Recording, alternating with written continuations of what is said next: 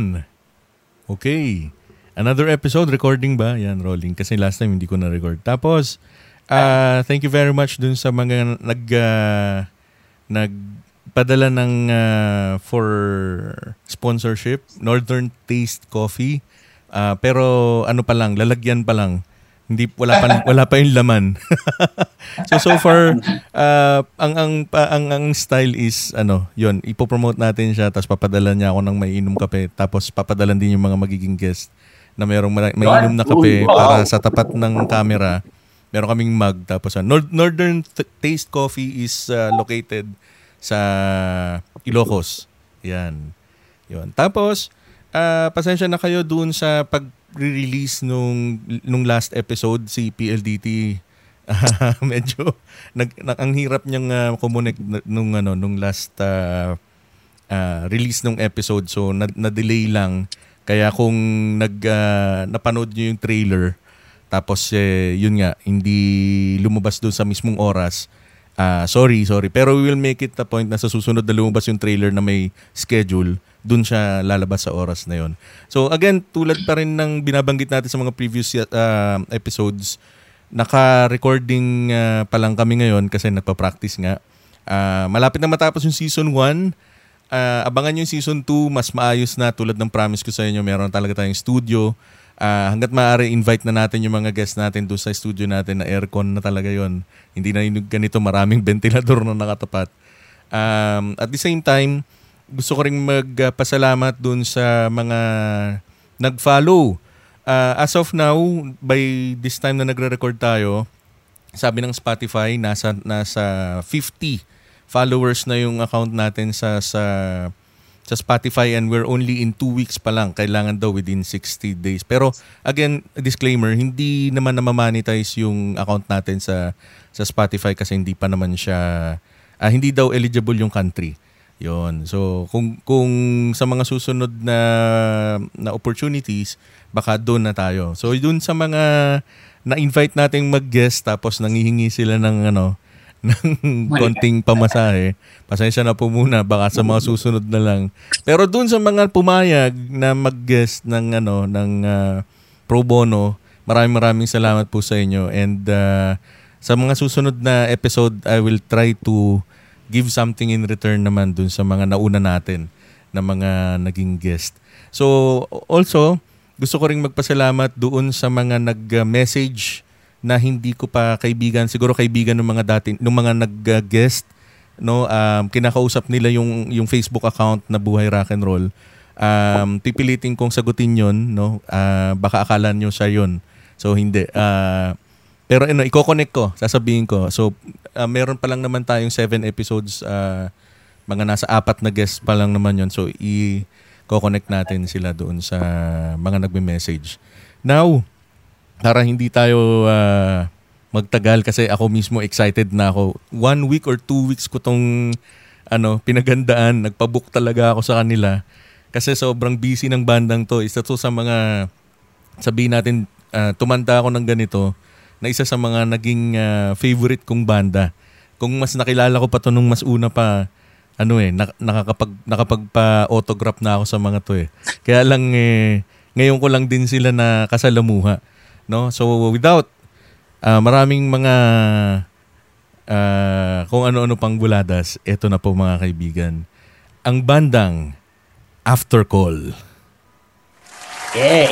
Yun, no? Ayan, no? So hindi pa po sila kumpleto ah, ngayon ha. Uh, andyan po si Sir Santi, si Sir Charlie at saka si Sir Anthony. Yan, welcome guys. Welcome po no. Kanina kaya hindi ako nakatingin dito kasi ibang ano sa nag nagtry ako ng isang system na yung ano uh, ah, OBS. Hmm. Uh, tapos meron hiwalay na camera na kunyari yun muna tapos ano kasi parang may video equivalent pero hindi hindi ko pa ini-release talagang pure audio lang muna yon So, guys, palakpakan niyo ulit. Sorry. Sabi ko nga, nagpa-practice pa ako. okay. So, uh, paano ba to? After call, no? Pero binubuo siya ni Sir Santi Leonardo as a songwriter, uh, singer, si Sir Charlie Mendoza at si Sir Anthony. Tama ba? Yep. And Yep. kulang pa kayo ng isa. Yes, Ah, yung drummer. Drummer. Yung drummer. Ah, Si yung Raymond. Raymond, sir. Raymond. Reynold. Reynold. Na shoutout kay Sir Ren, uh, Reynold. Ayun. So, paano ba tayo magsimula? Shoutout muna, sir. Shoutout. May, may gusto ba kayong batiin muna before tayo mag-start? Ako, uh, uh, yes, good afternoon everyone. And again, thank you, Sir Pao, for, for having us here. And of course, shout out sa lahat ng rock and roll, mga musikero uh, sa, sa Pinas. Alam naman natin pinagdadaanan natin, pero sabi nga ni Sir Pao, rock and roll lang. So yun lang. Anthony. Well, uh, sh- thank you sa opportunity, uh, Buhay Rock and Roll, sa pag-invite sa amin dito sa podcast. And yeah, shout out sa lahat ng mga nanonood at nakikinig sa podcast na to. Sir Charlie? Ayun. So, magandang hapon sa mga ah, listeners natin. Ah, wala naman masyadong babatuin. Ano lang. Gandang hapon. I-shout out na lang pala natin yung drummer natin. Malamang Ay, oo nga pala. nasa biyahe, papuntang Nasa Pampanga. biyahe. Yun. Biyahe yan from Gentry to Pampanga. Wow. Yun. Shoutout po sa'yo. Ingat sa biyahe. And Ingat. sayang, no? Sana kung live pala to, no? Pwede siyang, ano, pwede siyang naka-tune in while Oo. na while uh, driving. Uh, just a short disclaimer, uh, bakit Spotify yung pinili kong uh, platform ng Buhay Rock and Roll? Kasi uh, applicable siya sa mga taong ano eh, busy din eh. So para at, at the same time pagka yung may ginagawa ka, like for me for example, nagvi-video edit ako or uh, I'm doing something na hindi ko kailangan ng ano ng focus sa audio. Uh, I started listening to uh, other uh, programs ng podcast eh. So nakakatuwa lang, hindi ka nababawasan yung kape ko sa katawan. Tapos ah, hindi ka inaantok kasi pagka meron siyang sinabing against ka, nagko-comment ka, tapos pagka oh, pag okay naman sa nag-agree ka. Tapos nakakatuwa lang kasi syempre para ka rin may kausap kahit mag-isa ka lang na duty sa gabi. Um, familiar sa akin yung term na after call, sir ah. Meron bang ano yan? Meron bang ah, relasyon yan sa ah, BPO? Sir, Anthony, sagutin mo, Anthony. Ah yes. Um, sa mga BPO, familiar yung word na after call. So that's after call work. Yun. Ginawa namin na medyo pangmasa. Kaya yung call, C-A-L-L, ginawa namin K-O-L. Yeah. Yeah. So, yun yung naging, yun talaga yung ano niyan, yung origin nung, nung pangalan ng banda eh. Okay. Yes. No the offense. reason is because Sige sir, go ahead. yeah, the reason is because most of us is is from BPO talaga. So si Charlie, siya yung hindi medyo sa BPO pero yeah, aware siya sa mga ganyan. And then the after call of course for the sake na sa mga taong wal- wala sa BPO, after call work is a button that we press after call uh, after after a call para i-document namin yung yung Mm. ginawa namin for for that specific call. So it's like a breather din sa amin kasi nga pag, pag sa mga BPO talaga ang kalaban is yung queuing, yung yung lag, yung pasok ng mga calls. Kaya we we press after call as a breather. Kasi nakaka nakakalunod yung mga calls. Pero ito yung trivia. Ah, may isang trivia dyan. Si Santi, pag press ng after call, imbis na kumuha ng pahinga, ang ginagawa niya, nagko-compose ng kanta. Nakaka-relate ako. Nakaka-relate ako kasi yung yung inspiration strikes anytime anywhere eh. Yeah, Diba? exactly. Siguro mag, Exactly. siguro makaka-relate kayo na kasi ah, ah, as of now ah, kung sa mga nakikinig sa Spotify kasi yung background namin ni Sir Charlie workspace talaga. So kanina nung nagsabi si Sir Santi na okay, tara let's go ganon. Um nag nagsusulat ako ng ano ng ng isang ah, hymn para sa isang high school. so isa yun sa trabaho natin eh. Um, um, pinadala sa akin yon a week ago pero bukas na siya kailangan. So nag ano eh, ang hirap kasi no, siguro you will agree din. Ang hirap kasi na pagka yung oras na yon, sinabi sa'yo, o sulat ka nga ng, ka-" pagka ano ah, commissioned work ka, for example, yun nga, jingle, di ba? Tapos, gawin mo ako ng kanta tungkol sa shampoo. Tapos yung mismong pag-upo mo doon, bilib na bilib ako sa tao na yung mismong oras na yun, boom, mag-spark agad yung bumbilya sa ulo. No? Kasi yung yung sinasabing Tama. pag-press ng after call, ano yun, ma- ma- sigurado yun yung moment na dumating yung idea kay Sir Santi kaya nagsulat siya ng kanta. eh. Ang hirap nung Yes. ano ah, ang hirap humanap ng buwelo minsan. Minsan nasa banyo ka doon biglang lalabas yung idea.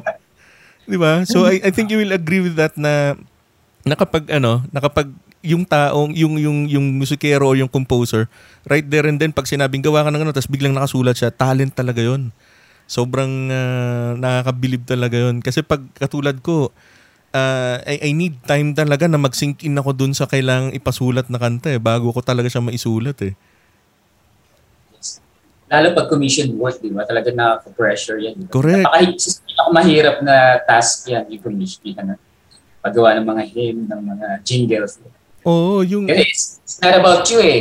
Kara, correct Like, like songwriting for for the songs that you own, different talaga pag iba eh. Kasi, yeah, hi- hin- hindi kailangan yung insights mo. Ang kailangan mong isulat Requirements. is yung insights ng nagko-commission sa'yo. correct correct correct Sila nagbigay ng requirements ng magiging ano eh, magiging laman nung ano eh nung nung bubuuin mo eh. Correct Kasi mas madali magsulat ng insights mo eh. Di ba? Correct. Galing sa utak mo mismo yun. eh. Correct, correct. Kasi sabi nga nung previous episode ko nga, ah, yung yung bandang Lunchbox ah, a long long time ago, minsan daw naglalaba eh. Kasagsagan ng paglalaba, bigla na lang siya. kuku- ma- na- lagi niyang katabi yung notebook and ballpen. Like parang ganun yung kwento eh. Para pagka ano, ah, doon niya isusulat yung lyrics or may maisip siyang riff, andun ka agad. Parang ganun. So nakaka-relate ako doon sa kinwento ni Sir Anthony na trivia trivia about ah, after call kay Sir ah, Santi. And isegue ko no, I think kaya kayo nabuo, no, feeling ko lang ah, dahil ah, majority of the members nasa BPO. Yep. Yeah. Tapos, ah, ganun nga, graveyard shift. Ah, actually iba ika kami. Um kami ni Reynold nagkakilala kami. Ah, it was a day shift. Oo. BPO pero day shift 'yun. Kasi And then- Australian yung ako. Oo. Kasi Santi na pinakilala rin sa akin and then yun, dun nag-start yun eh. Parang nag-try ako mag-audition sa, sa banda and then dumating si Charlie. Yun na yun eh. Sige nga, sige Tapos nga sir, ano na namin, natin, pa ayusin na natin yung timeline. ayusin na natin yung timeline. So, sinong pinaka, kanino pinaka nagsimula yung initiative na, ano, na gusto kong bumuo ng grupo? Well, I guess this time we will credit that for Reynold, yung drummer. Siya Okay. talaga yung pinaka Founder. common sa denominator Common. sa ah Ah, Hmm. ano ko siya is, ano, ano, ano, ah, si Reynold kasi batchmate ko siya sa GP. So, yung- kaya, kaya ako nakapasok sa After Cold Icon kay Reynold, yes. sa Okay. drummer. oo. Tapos, ah, from from Sir Reynold, sino sino yung ano? So Sir Anthony, I believe, ang unang niyaya. So ganito, ganito kasi yan eh. Um, although si Charlie, kabanda na niya, kabanda na ni Reynold college days, Mhm. pero as uh, paano ko ba sasabihin to? Yung, yung after ko kasi may pinanggalingan pa siyang isang band which is yung Season Rookies. Yun yung band namin ni Reynold. Ah, Kasi mas okay. nauna ako naging ka um, ka-work sa BPO si Reynold. Anong pangalan sir ulit ng banda niyo? Seasoned Rookies, di ba? Ah, parang ironic, Rookies. season and then Rookies. Galing ah. So, yun yung pinanggalingan naming banda ni Reynold. Oo. Kung saan namin na-meet yung mentor namin ng band Oo. na si ah, Dexter Panlilio ng Orient Pearl. Nice. siya? Nice. songwriter nice. sa keyboardist. Yeah, yeah, Ano yeah. sa oo, kanan oo. ngayon. So shout Yeah. out Sir Dexter. Yan, shout out Oh, Sir Dex. Dexter. So out. yun, doon namin na-meet yun. And then, Mm. nung na-disband yung season rookies, that's the time na kinuha ni Reynold yung mga friends niya yan. Si si Anthony and then si Charlie. Tapos, hanggang sa binuhay. sin- since then, this is the original lineup na.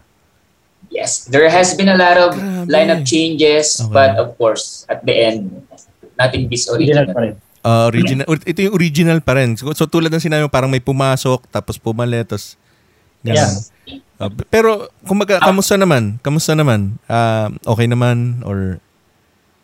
Hindi natin masabing okay, hindi natin masabing madali, alam naman natin, di ba? Yeah, yeah, yeah. Uh, but the, the best thing is we matured na sa, Yun. sa mga nangyari. In the past. We learned from it. That's why we we came up with with this original lineup once again. Mm. Na I think stronger or if not the strongest uh, chemistry right now Mhm. ng Pero solid ngayon eh. Mas mas solid. Solid na ng ano. Mm. Iba, iba, Meron na iba- kaming idea ng give and take eh. Before kasi nung nag-start yung after call, kanya-kanya kaming ano eh. ah, Ang daming clash.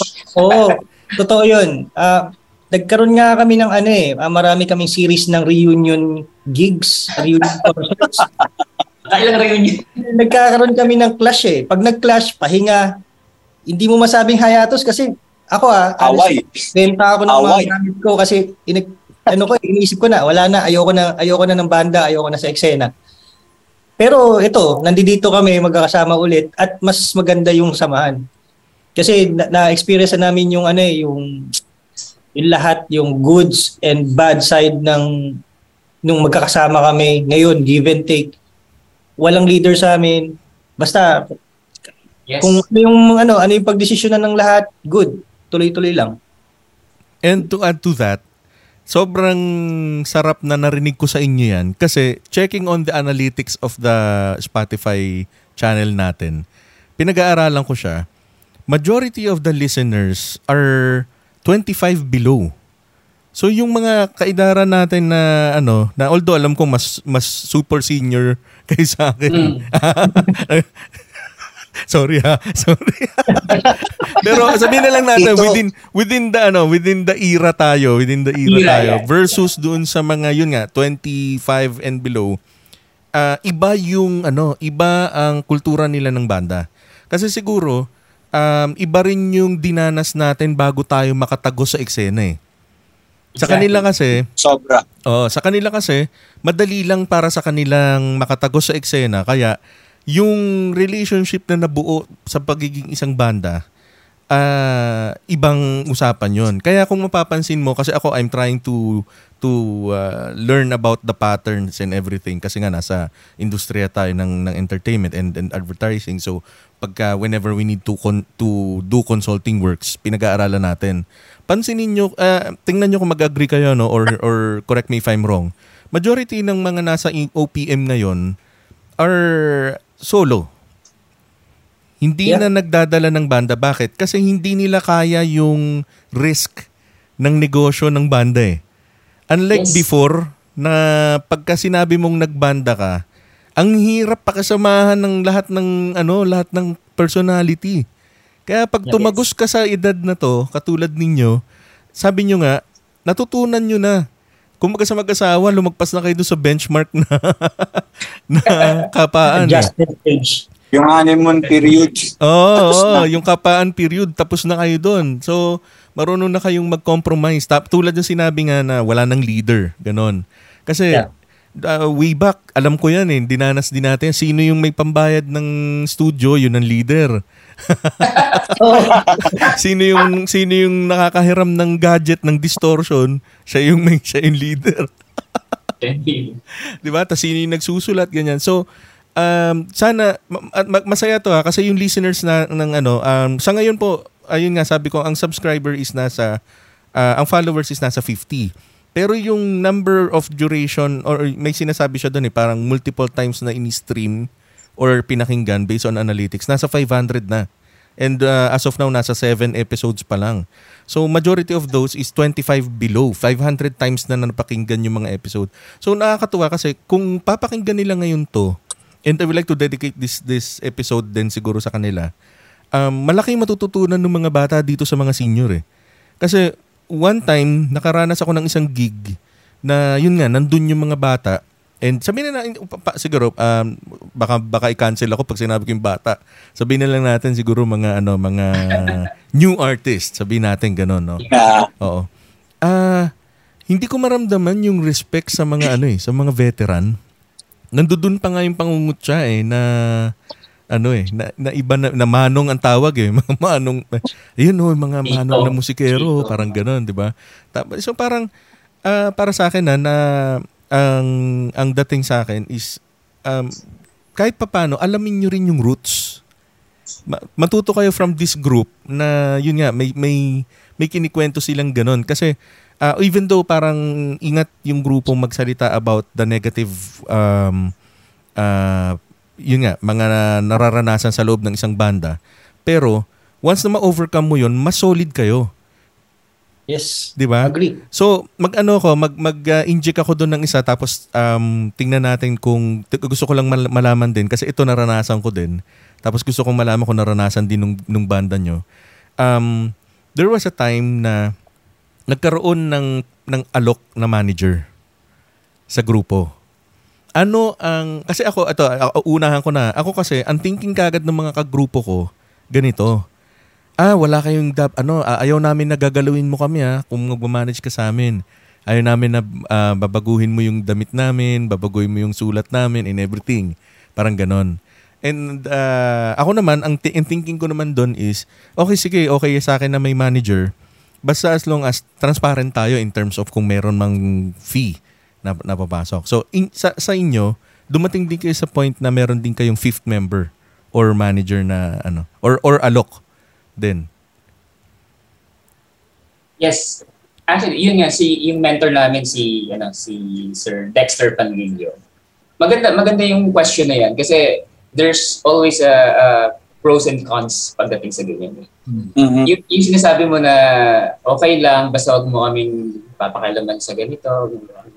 Okay siya pero come to think of it um, we need outlook from from from the outside. Yeah. Hindi lang yung yung yung grupo natin, yung banda natin. Kasi kung tayo-tayo lang mag-isip para sa sa grupo natin, hindi tayo magiging ganun ka, ka yung growth natin limited. Hmm. Pero kung meron tayong insights from tama ba? Insight tapos from the outside, tama ba? Tama, okay. okay. Be making sense. Mm. Kung may may may may ideas tayo coming from the outside, I think it re- it will it would really help uh, the band to grow more, di ba? So that's yun siguro yung yung role ng isang manager. Kasi they are they can hear you from the outside. So they they will Yeah. know what needs to be improved, di ba? Mm. Ah. And they, they'll know hindi sila naging manager for for nothing, di ba? They know what's what's the ins and outs in the industry. So it's it's good to listen to them. Of course, at the end of the day, it's still the band's decision. Kasi Aha. para sa akin, kung magbibigay man sila ng suggestion, is is it's still your your call kung susundin mo yung suggestion ng manager mo. So ganun siguro yung magiging compromise niyo para hindi hindi magulo yung yung ano yung usapan ng pag, pagkakaroon ng manager sa banda. So, ganun. As for me, I, I, I- don't think mag-agree si Anthony o si Charlie sa sinabi ko. Oh. Ako, ah, Yan. ako, ang take ko dyan, ah, kung dati ako sumagot, dati ko tinanong dyan, actually, kontra ako dyan. Pero ngayon, ngayon naiintindihan ko na eh, kasi, eh, di ba nga, ang plano ko is maging mag-organize na ng ano. So parang ganun na rin naman yun eh. Gusto hahawak ka ng mga talents. So, ngayon naiintindihan ko na, kasi kapag nasa labas ka, wala kang bias. Exactly. Yun yung pinaka-importante kasi sa banda. Eh, bakit papaboran mo yan? Porque maganda yung labas ng, alimbawa, ng riff niya. O kailangan nakalutang yung solo nito kahit di naman kailangan. Tapos yung sobrang feels ng drum, di naman kailangan. Yung mga ganong bagay, yun yung... Minsan kasi kapag, dati pag sinasabihan ako na parang, di ba, pangit, pangit yan lagi, masakit eh. Siyempre, pinag-isipan mo yun ng overnight, tapos pag ilalagay mo na sa recording, sasabihin sa'yo, pangit. Di ba? Pero kung ngayon, kung ngayon ako sinasabihan ng mga ganun ng manager, wala nang problema sa akin. Adjust, adjust, adjust. Wala na akong, wala, i- dati kasi, nung 20s tayo, puro resistance eh. Wala, wala talagang ano, wala, walang ano, may freedom pero siyempre kailangan mo sundin eh kasi yung album na ginawa is may nag-produce eh. So kailangan ka rin sumunod. Pero kung ngayon siguro nangyari yung baka mas iba pa yung kinalabasan ng album, baka mas maging maganda pa kung mas naging open lang din ako noon time na yun. Kesa ngayon. Kaya sana sa mga bagong artist ngayon na kung meron man magmamanage sa kanila, pakitan talaga nila. Kasi hindi magbibitaw ng salita ang manager ng ikasisira mo kasi maglalabas siya ng pera sa'yo sa Mm. grupo mo. 'Di ba? Yun yung unang-una. Parang parang ako, 'di ba, kung gusto ko magumawak ng talents ngayon, maglalabas ako sa'yo ng pera. Bakit ako magtatapon ng oras at pera kung hindi ka naman din makikinig? Kaya ako nagsasabi sa'yo ng ganito as manager kasi may nakikita akong potential. In, the, So, oh, in the first place, hindi ka naman yung- niya magiging manager kung hindi mo nakitaan ng potential eh. no?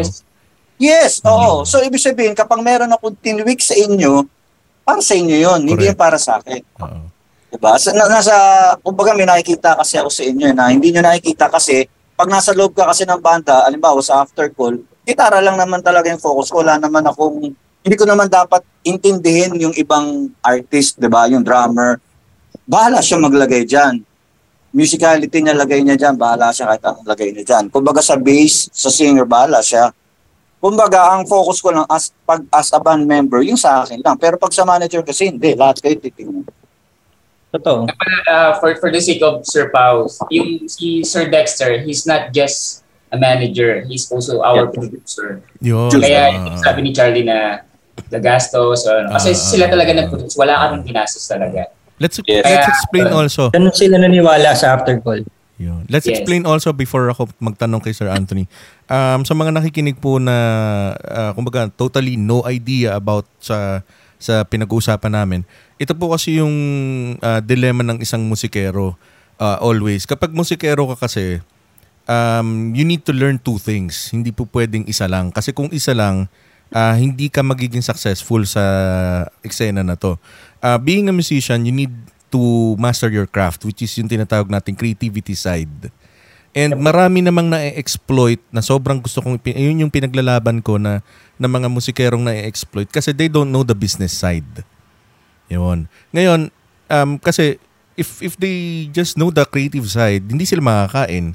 Ah, kanina lang recently meron ako nabasang thread na 450 pesos ang ah, ongoing rate daw ngayon ng mga musikerong tumutug 450 pesos. Ah, way back Oh, 10 years, ilang sets 15 yun? years ago, piso na kami. Di ba? 15 years ago, 10, 20 years ago, piso na kami. When you say piso, guys, sa sa 1,000. venue, 1,000 pesos na. Eh ngayon, 450 na daw. Di ba? So, yun yung sinasabi natin. That's why meron akong tanong sa kanila about management kasi yun naman yung business side. Hindi hindi porke business side meaning nagpapaka-milyonaryo, no? But it's just the, the side na nakikipag-negotiate doon sa nangangailangan ng services ng isang musikero. Kasi, guys, um, I, I, I know the, the after call members will agree with me also. This is for the listeners, no? Uh, when you say musician dito sa Pilipinas, wag nyo namang maliitin na parang ah, libre na lang lahat. Uh, pagka inalok niyo yung banda, tugtog kayo 2.5. Ah, bigyan na lang kayo ng members ng banda ng 2.5, maghanap kayo ng ng karaoke, yun na lang patugtog nyo. Ah, ah, you should also treat these people, no, mga musicians, no, na professional din. They also pay Yeah. their bills. Hindi naman sila pag sinabing nag, nagbanda sila. Kaya nga wala pong bihira ang banda na full-time na banda eh. Yun nga mismong Yes. banda na na sikat na na iniidolo nyo. They still need to have online business, business, day job and everything. Kasi Hey, Jack. Eh yun nga eh, 'di ba? So don't bastardize our musicians, guys. Sa, samantalang ngayong era na to, ito yung kina kina ah, tataas ng dugo ko ah. Ah, ang daming gigs ng mga local musicians natin, ah, no ah, signed or unsigned or or independent ah, bands. Ang dami lang gigs, no.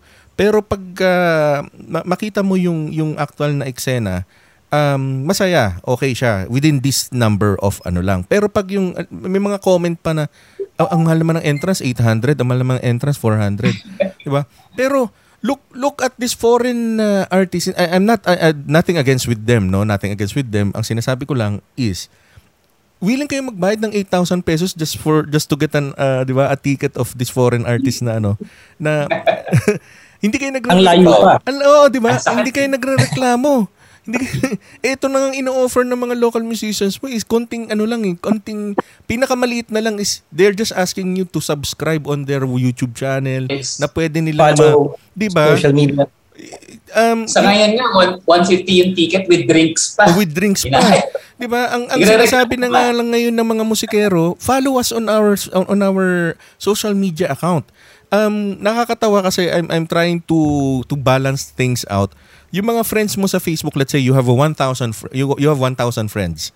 Diba? Titingnan mo yung subscriber mo sa YouTube, 200. Titingnan, mo, 200. titingnan mo yung views, 50. Yeah. Ang, yun na nga lang yung hinihingi mo from your friends eh, di ba? Hindi na nga nila sinasabing, oh, uh, uh, go, go out of the way na pumunta, pumunta ka sa gig namin, magbayad ka ng 150. Subscribe mo lang. So guys, um, hanapin nyo po sa Facebook after call. also, Santi Leonardo. And uh, I know you have your own uh, uh, social media accounts din po, no? Sir Charlie and Sir Anthony. Please, Ah, subscribe Yes. to this uh, group of musicians also kasi yun po yung maitutulong natin sa kanila. Now, kaya ko po ina-explain kasi most of our musicians doesn't know the management side. Kaya tinat kaya po pinag-uusapan namin yung yung artistry and and management side. Um yung sinasabi ni Sir Charlie kanina, uh, I do agree with that and with Sir Santi, I do agree with that also. Um, bago po i- i- ibi- ibigay ko kay Sir Anthony, uh, meron ako isang kaibigan lang kasi na super dependent siya sa manager naman. Which is also wrong. Na nung sinabi ng manager, maglagay ka ng eyeliner, naglagay siya ng eyeliner. also, also, kaya mo naging manager yan kasi almost 85% or 80% or 75% is because gusto na niya kagad yung music mo. Gusto niya lang i-inject. Yung alam niyang sa tingin niya ay ah, makakapagbalik ng kanyang investment. So yun na yung sinasabi ni Sir Santi. Si Sir Dexter is not just a manager. Kasi ang manager is the one who handles schedules, appointments, and and dealings and everything. Pero yun namang somebody who pays for yung ah, kailangan mong pagkagastusan is the producer. Yan. And also, by the time na nagre-record yan, producer and manager also works together with the artist to um to bring something uh, onto the table na parang oh yung bass is kailangan ganito o simplihan mo lang yung feels something like that para maging radio friendly. Pagdating sa live tsaka mo siya bakbakan. Baka mo nang bakbakan. Kasi um, um ang ang habol natin sa ang habol ng producer is to reach more audience 'di ba? And and uh, Yeah. for that music to become your calling card. So kung gusto mong kasi if you will just uh, be the one who produce it by yourself um maaring just a portion lang nung reach mo yung ma, ma- maabot mo. Pero yun nga sinasabi nila katulad ni Sir, Sir Charlie ngayon is nagmama um, ah, tumatawid ka na sir no sa management no and organizing no Sir Charlie no. So yun sabi niya ibang iba 20 years ago versus now so ibang iba so i- itatanungin ko naman ngayon si Sir Anthony Ah, Sir Anthony anong tingin mo naman let's say for example nga yung difference bef- before na inaalok ka ng isang manager and ngayon kung halimbawang ganun din Um, ano ba? Difference? Kasi before, nung, nung time na na inoffer, inofferan kami ng manager namin ni Sir Dexter ng contract, um, tingin ko nakita niya doon yung skills eh. Doon siya, naniwala siya sa kaya naming ilabas eh, as a band, as a whole. Sorry sir, ah. Ah. um, si Sir Dexter nag-alok ng contract. Is it under EMI? I, I think EMI sila noon, di ba? Ah, no. No. It was their own... Ah, meron siyang label. sariling label. Yeah, yeah, yeah. Ah, pero yung Orient Pearl, if, if hindi ako nagkakamali. Under Ivory yata. Yeah. Ivory. under Ivory. Ivory. Ivory. Okay, okay, okay. Sige sir, tuloy, tuloy. Ayun, um, tingin ko sa ngayon kasi ang nakikita ko is because of mga sobrang advanced na ng technology. Ngayon nga makakakita ka ng isang artist like last night na, na nakita namin, isa na lang siya. Sabi niya, hindi ko kailangan ng banda. Meron naman ako nito. So As in, meron siya sinabi niya? just As in? laptop and yung effects. As in, sinabi niya yun? Super. Yeah. Ah, sinabi niya. Okay, Medyo- okay. Na, na ano ko ah. Na, naka-curious ako sino to. to think na ang lahat ng nandoon is banda. Correct. Yung mga nakasabayan niya is banda. Ano, pero ah, siguro line a na- hint na lang, siguro hint na lang. Um, member siya ng ano, ng new soci- ng new era. I think so, yes. Ah, okay. I think so. Okay, okay. Kaya niya kaya siya nakapagsalita ng ganun. Okay, okay. Sige, sige. Sige, go ahead, Sir Anthony. I'm not sure kung ah. may grudge siya sa mga sa mga bandmates niya Ah, before. siguro parang kaya ganun. niya sabi ah, may beef siya doon. Hindi natin pwedeng i-judge din kasi Oo. hindi natin siya alam, uh, personally kilala. Pero medyo awkward lang yung pagkakasabi niya kasi lahat ng nandoon is banda eh. Correct, correct, correct, correct. Sige, sir. Yun lang, ah, ibalik ko lang. So, ngayon kasi, technology ang kalaban ng mga artist before. Like, Mm-mm. uh, honestly, Eraserheads before, nung, nung nagre-record sila, alam ko yung ano pa yun eh, parang talagang Ah, mga- mano mo ah, oo, pag oo, nagkamali, oo, balik ulit, Correct, record. oo, oo. Analog, analog. Analog. Oo, yung mga analog, analog. Pero ngayon, recorder, kasi yan. sobrang dali ng mag-tweak, napakadali ng patunugin yung isang instrumento dahil sa technology. Mm-mm. Pero pag dinaan mo sa live, pinatugtog mo yung artist, hindi niya makopya yung nilabas niyang kanta. Correct. Parang it's because ngayon sobrang advanced na nagiging artificial na yung sound compared sa mga may, medyo mga last yung mga 10 years ago or di ba? Agree 20 ako years ago. Ah. Lalo So, tayo may lalo tayo may tenga tayo ng ano eh. May tenga tayo kung alam nating may hangin yung recording o wala eh, 'di ba? Pag pag may hangin live 'yun. Pagka medyo talagang "Oh, galing naman ah, perfect yung studio ah. Yeah. Ayun, yan, yan. Oh, yun. Okay, nice. Kasi ano, um, yun nga, uh, isang debate namin dun sa isang episode kasi, um, dun, dun sa rap uh, episode ko. Um, merong isang, ano, merong isang management na hindi naman niya papakilaman yung music mo. Hindi niya papakilaman yung music mo. But, nag, ang sagot naman nung, nung musician, music nga eh, di syempre tenga, bakit you need me to change my outfit, may yung gupit ko, yung ano ko, ganyan. So, ah, hindi natuloy yung management, hindi natuloy yung kanyang release as as under isang management dahil nga ganun, no. Tapos ah ah, meron namang isang kong nakilala naman, nagpapamanage naman, pero mas marami pa yung condition niya kaysa dun sa condition ng manager. So parang ganun. Oh, hanggang sa hanggang sa napansin ko na lang lahat ng mga na, lumalabas as independent na ano na banda ngayon, wala nang management. Wala nang manager, kanya-kanyang managing na lang pati mga solo na lumalabas, nagkakanya-kanya na lang. So, yung bang after call ngayon is sino ang pinaka ah, coordinator ninyo or meron ba kayong ganun or within the band na lang? Yeah. Kami-kami na rin. Sa, Kami-kami na lang. Ah, Yes. okay. So for example, may Kumbaga, mga may- bookings, may mga bookings sinong kino-contact either sinong sa inyo? Kung sino naka, unang nakasagot dun sa page, kasi sa page namin usually na-receive yung mga invites. Mm. Or minsan pag may personal invites, i-brought out namin sa, sa GC. Pero usually pag, pag sa page, kung sino yung unang naka, nakabasa, i-brought up niya sa, sa GC and then pag-usapan namin kung go kami or what. Hindi ba kayo ano, hindi ba siya sumasag sumasagasa sa schedule nyo sa mga day jobs nyo or Yan family pa time? isang maganda pag-usapan. Yan. Ah, Isang, isa yan sa pinaka-challenge talaga ng isang banda. Mm-mm. Yung pagtagpo-tagpo ng mga schedule. So, ano ang pinaka pinaka maigsing minimum number of days na invite para lang makapag-decide yung grupo? Let's say, pwede ba kayo on Friday? Wala naman siguro minimum as long as Oo. Pag na-brought up sa GC, o halimbawa, this Saturday, may invite tayong tumugtog sa ganito. Go ba kayo? Go ba kayo? Go ba kayo? Pag may isang hindi, di- we turn it down. Pero pag available naman lahat, Mm-mm. then yun, usapan. Wala naman kaming masyadong anong preparation kasi eh, um, hindi sa magyayabang kahit pa paano, hindi na kami kailangan hindi na namin kailangan masyadong practice kasi we, we know our craft na eh Mm-mm. that much. Unlike unlike kung may meron kaming aaralin ng mga bagong kanta na nire-require, di ba, nung, nung production, Mm-mm. that will require much longer time bago kami mag, mag, mag-decide na go. Two two So, yun, things, gets two two questions regarding that. Two questions. First question is uh, may ni-require na music, may ni- may ni-require na song, let's say, 'di ba? Um would it fall under a paid gig or still kahit pro bono gig? It depends eh. Okay. It depends pa rin.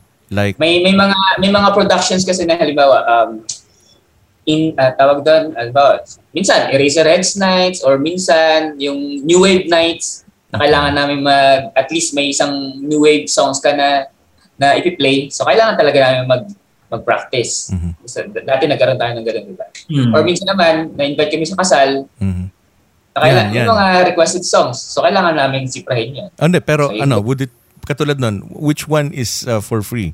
Kasi I also saw the video na tumugtog kayo sa kasal. So, Yes, yes, yes. is that a paid gig or a free gig? Yes.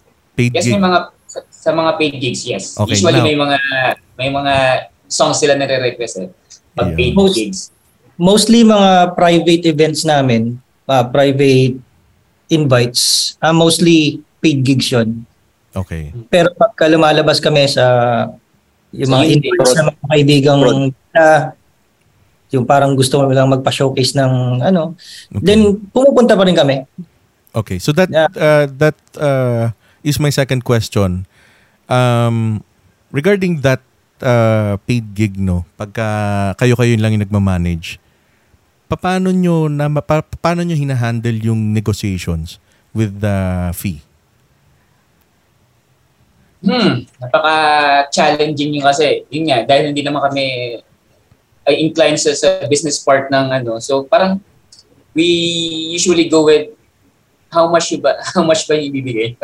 Kaya kasi Ah, okay. hindi Tapos rin namin alam try yung to meet rate halfway. Talaga namin. Hindi, ah, ano, ano, ma- makabatin lang, no? So, Sige. kasi dati, ah, nung active pa ako sa car industry, so kasi dat- dati almost decades ako nagtrabaho doon. Mm. So, yung mga contacts kasi, halimbawa, kakausapin ako, kailangan ko ng banda. Mm-mm. So, syempre, ko-consider ko muna sila. Okay. Ito yung actual na ginagawa ko Yes, dati yes, sa, yes, yes. sa after call. Kailangan meron silang tag-isang libo.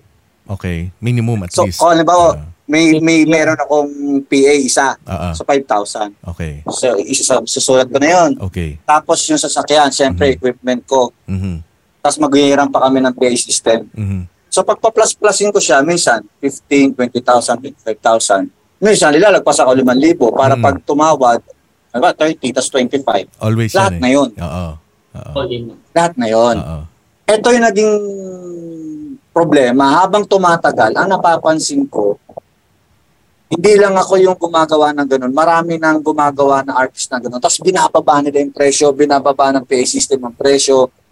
Ngayon, yung mga dati kong contact na pinagtutugtugan namin, sabi na lang sa akin, may nakuha ko ganito. Ngayon, magkukumpute ako, sabi ko, parang wala nang matitira sa amin ito Oo, ah. paano nangyari yun? Para ganun yung question eh. Oo, eh, kasi sila, ang meron naman na kami na kasabayan na yung mismong banda, kasi ang may-ari ng PA system at saka ng band equipment, magkaiba kasi yun, di ba? Ah. So yung, ako kasi band equipment lamang, drums, ampli. Tapos yung PA, may tinatayap lang ako kasi sino Yes. ang problema, yung pagka ang nakakatapat namin is yung siya na lahat ang may-ari, yung isang grupo na isa doon yung siya yung may-ari nun, binabagsak nila yung presyo. Mm-mm. So, parang 20, 2012, 13, 2015, mga ganun, mga ganun time. Mm-mm. Yun yung time naman ng bagsakan ng presyo. Oo, oo, oo. Yes, yes. Yun, So, yun, yun, yun yung, yun yung masakit. Yun Mm-mm. yung masakit. Correct. Correct. Correct. Same thing Pero yun sa, lang. sa banda mismo. Sa banda mismo, sa mga presyo ng banda. Mm. Yung, yung reklamo natin bakit ang baba ng bigay. I think yung mga banda rin ang we are somehow are to blame din eh. Kasi Oo. yung mga yung ibang banda rin talaga Oo. Pumapatos ng mga ano eh, Pumapatos. Mm-mm. pumapatos ng mga mabababa. Kaya nasasanay na yung mga kliyente sa ganun. Hanggang pababa na ng Yeah, yeah. Doon mo masasabi na Yeah. doon mo masasabi na paid unpaid gig. Correct. Paid siya pero lumalabas parang unpaid. Oo, Sabi doon ng mo binayaran yung grupo eh Oo. ng service. Pero as a individual, as an individual, as a, a member ng banda, Oo. wala kaming nanenet, wala kaming nakukuha. It's because sa equipment, Mm-mm. kung ano pa ang mga kailangan gastusin, mobilization, Oo. doon napupunta lahat eh. Oo. So, paid nga, pero unpaid ang artist. Okay. Yun yung most of the time na nangyayari. In, in, dyan, dyan sa binanggit ni Sir Charlie at saka ni Sir Anthony, um, masaya ako kasi na na-reach ko yung ano, na-reach ko yung part 1 ng ating uh, episode. Ah, anong punto bakit ko siya tinanong sa inyo? And alam naman natin na may listeners tayo behind, 'di ba? Ganito ko lang mga sa mga nakikinig po ipapaliwanag ko sa inyo kung bakit doon ko dinala yung yung usapan po, no. Ah, ang banda po kasi natin dito sa Pilipinas, lalo na po itong after call, no. Kung hindi niyo na itatanong kung bakit bakit ay bakit yan ang pinag-uusapan, hindi pinag-uusapan yung mga songs nila and everything. Ganito po 'yan. Yung pong songs po ng after call, kung ako po ang tatanungin na, magaganda po ang mga mensahe ng kanilang mga original composition. Ang sarap po niyang pakinggan kasi mature po yung kanilang mga kanta. Hindi po hindi po yung parang tipong ah, pang TikTok. No, hindi yun, oh, no, ah, wag niyo naman din akong i-bash regarding do sa sinabi kong na, ano, ah, na pang TikTok na yan. Pero ibig ko lang sabihin, para sila makapagsulat ng isang kanta, kailangan din naman po nila ng budget. Yon. So, hindi nila kayang mag ah, mag ano ngayon, mag ah, maglabas ng ng extrang pera nga. Kasi nga, yung kanilang gigs lumalabas ah, ano paid na unpaid. So narinig nyo kanina, narinig nyo kanina guys, sabi ni Sir Charlie, meron siyang PA. Bakit kailangan ng banda ng PA? Ako nung nagbabanda ako, meron akong personal PA. Para hindi ko na iniisip kung saan, kung saan ako sasaksak ng kuryente, ang iniisip ko na lang, ano yung tutugtugin ko. 'Di ba? Yung musicality mo. Kumukuha sila ng PA para meron silang tagabuhat kasi po ang daliri ng mga musikero. Napaka-importante po niyan tapos magbubuhat sila tapos may ipit or ma, ano, masasaludsod or what. Di lalong hindi kayo na-entertain kasi hindi nila matutugtog 'yon. Pangatlo, they also need to have uh, budget kasi paano yung sasakyan nila? Paano yung pamasahe nila? Naputulan sila ng, ng string. Paano sila magmimerienda? So, yung pong galing po ng banda na to, kung hindi niyo po itatanong, no, ako mismo kung, kung ako lang ang promoter ng bandang to, sa mga nakikinig po, no, subukan niyo po silang hanapin. Meron sila sa, sa Spotify, sa Facebook, and also, uh, watch one of their gigs din. Um, i-follow niyo yung kanilang Facebook page, no, and then tingnan niyo yung mga gigs nila doon ng live. Panoorin niyo to ng live. Uh, ako na magsasabi sa inyo, para kayong, uh, para, uh, yung binayad ninyo is so, sobrang sulit. Kasi ang galing ng bandang to. Ako mismo napanood ko yan mga kaibigan. Ngayon, kung halimbawa katulad niyan as an organizer or ikaw mismo na bibili ng ticket, uh, iba ang tingin mo doon sa bagay na yon, eh, syempre, hindi mo sinusuportahan tong bandang to na gumawa ng mga bagong kanta ulit. Kasi kaya lang kaya ayun, kumbaga they need also fuel for for the creativity na gumawa sila ng iba pang mga kanta na makaka-relate ka kasi yun nga sabi nga natin dito sa programang to, Buhay Rock and Roll. I, I can attest to that. Yung mga songs nila pwedeng maging team song mo.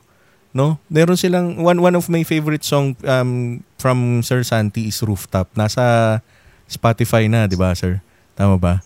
Oh, 'yun. Oh, yeah. try to look uh, hanapin niyo yung, yung kanta na yon. Ang saya ng kantang yun kasi maraming makaka-relate nun. Pero malalim yung hugot nun. Malalim yung hugot nun. Anyway, so yung yung sinasabi natin no, uh, kaya ko lang ina-explain dun dun kasi papunta. Kayo naman mga banda, okay, yung mga banda naman na nakikinig. Yung mga old school na banda, ano yan, sumasandal yan, sumasandal yan ngayon. Bakit? Kasi nararamdaman nila yung sinasabi ng bandang guest natin ngayon.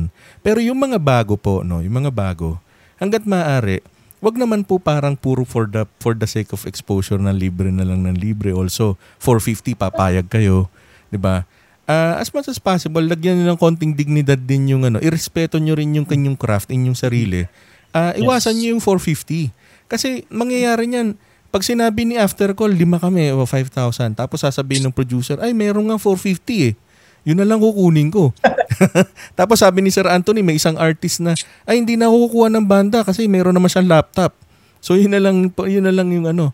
No? Ang kabanda niya eh. Uh, yun na lang ang kabanda niya, laptop. So hindi iba-iba rin po kasi ng ano ng uh, viewing experience. Yun. So ngayon, pasok tayo sa part 2 nung gusto kong uh, direksyon ng ating uh, podcast, no? Sir Pam. Yes, sir. Go ahead, Sir Santi. Go ahead. Add ko lang, yung pagdating sa presyohan kasi, uh, okay. sa mga kliyente namin kasi, ang nakaka nakakasakit lang ng puso is they are willing to pay uh, more sa host sa sa o sa, yeah. sa ride sa gown nila okay. sa food nila they're paying like 50,000 sa sa ano food tapos mm. sa host is nasa 20,000, 15,000 and up. Mm-mm. Pero pagdating sa banda, 5,000. Mahal pa, mahal pa nga, 5,000, 2,500 lang daw eh. Mahal pa, di ba?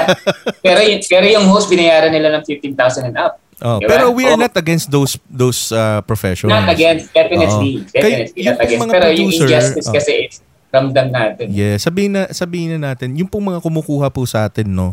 Halimbawa, um, uh, ito yung sinasabi ko right from the very beginning ng podcast ko.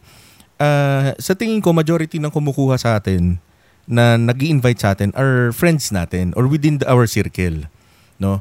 Wag nyo naman po, baliktad kasi, doon ako, doon ako minsan nanggagalaite. Kung sino pa yung kaibigan mo, kung sino yung friend mo, siya pa yung merong idea na, ay, makukuha ko sila Sir Santi ng libre. Makukuha ko yung after call ng libre kasi contact ko si Sir Santi. Kasi ganun eh, di ba? So, mabuti pa pala totally hindi tayo magkakilala kasi magkakaroon ka pa ng hiya na magkano kaya sila. Di ba? So, yung kapag po halimbawang nakausap nyo, kasi approachable yung grupo eh. Appro- approachable po yung after call. Kung kahit sino po yung, yung contact nyo sa kanila, approachable po sila. So, uh, let's say, ganon, may gig, no? invite nyo sila. Um, bigyan nyo naman ng konting, ano, ng konting konsiderasyon na, uh, sir, kasi po ganito talagang lumabas sa quotation namin eh. 50,000 yung cake, kayo po 2.5 lang eh. Pwede po ba kayo? Di ba? Ngayon, uh, syempre, pagka halimbawang ano, balansin mo naman, 50,000 yung cake. Eh, yung cake kinabukasan, tae na yan eh. Di ba? Hindi, honestly, pag kinain mo yung 50,000 na cake, kinabukasan, ebs na yan eh. Correct? Mm. Samantalang ikaw, na kinantahan mo sila dun sa wedding, na, nasa video naka-record, 50 years na silang kasal, pag pinanood yung video, kayo pa rin yun eh. Yep. Correct? Makes sense. O, tingnan mo. Naririnig. O, tingnan mo, nagbabayad ako ng decoration for the reception. Or let's say, yung mismong event. Yung mismong event. Magbabayad ako dyan ng 150,000. Yung pinaka-ilaw and everything. Okay, ayan na siya. Kina, uh, after ng show, ano yan? Ligpit na yan eh. Di ba? Pero ito, patay, patay na yung membro ng banda. No? Patay na yung, yung ano. Pero may, yung recording, yung music, buhay pa. Di ba? Yeah. So, bakit yung value minamaliit mo masyado. Sobra. 'Di ba? So kahit pa paano, hindi naman sinasabing bayaran mo rin ako ng 150 pero kung may budget ka, sige, why not? Di ba? Ibig lang sabihin, wag mo naman siyang masyadong maliitin kasi nga, they are also professionals. Yung Yes. yung pra, yung kasi yung ibang mga interview, doon na lang ninyo panoorin yun, no, yung process na kung paano natuto maggitara. And siguro sa next season, doon natin ano doon natin himayin kung paano naging lead guitarist si Sir Charlie or si Sir Anthony paano siya natutong tumugtog o si Sir Santi ganyan. Pero ngayon kasi medyo tinaas ko muna kasi yung ano yung level kasi habang pinag-aaralan ko yung thread ng mga musicians ngayon um, ang sinasabi nila 90s is the explosion. Then Yes. uh, then 2000 is the era tapos biglang nag-die down naging Korean pop Mhm. tapos ngayon ito na uso na yung mga ah, solo-solo na ganyan no. Bakit? Kasi may isang reason siguro dahil hindi na nga afford din also yung mga kabanda mo before let's say yung ibang mga nagbabanda na, nakuha na lang na ah, pinili na lang ng mga ibang bansa muna kasi hindi na nga nakakapwesto ngayon sa mga gigs. So, since ayaw mo naman kumuha ng ibang miyembro, sosolohin na lang muna yung yung ano. So may mga ganong mga storya. So pero, pero kung sakali naman palang pwede naman palang mabuhay yung banda dito sa Pilipinas, hindi na siya mangingibang bansa. And also, hindi na niya papatayin yung karir niya ng pagbabanda, yung linya niya. Na, yung isang member ko ah, ng ng banda ko, ah, isingit ko lang, tricycle driver siya ngayon. Pero ano siya, ah, isa siya sa pinaka para siyang Mike Elgar eh.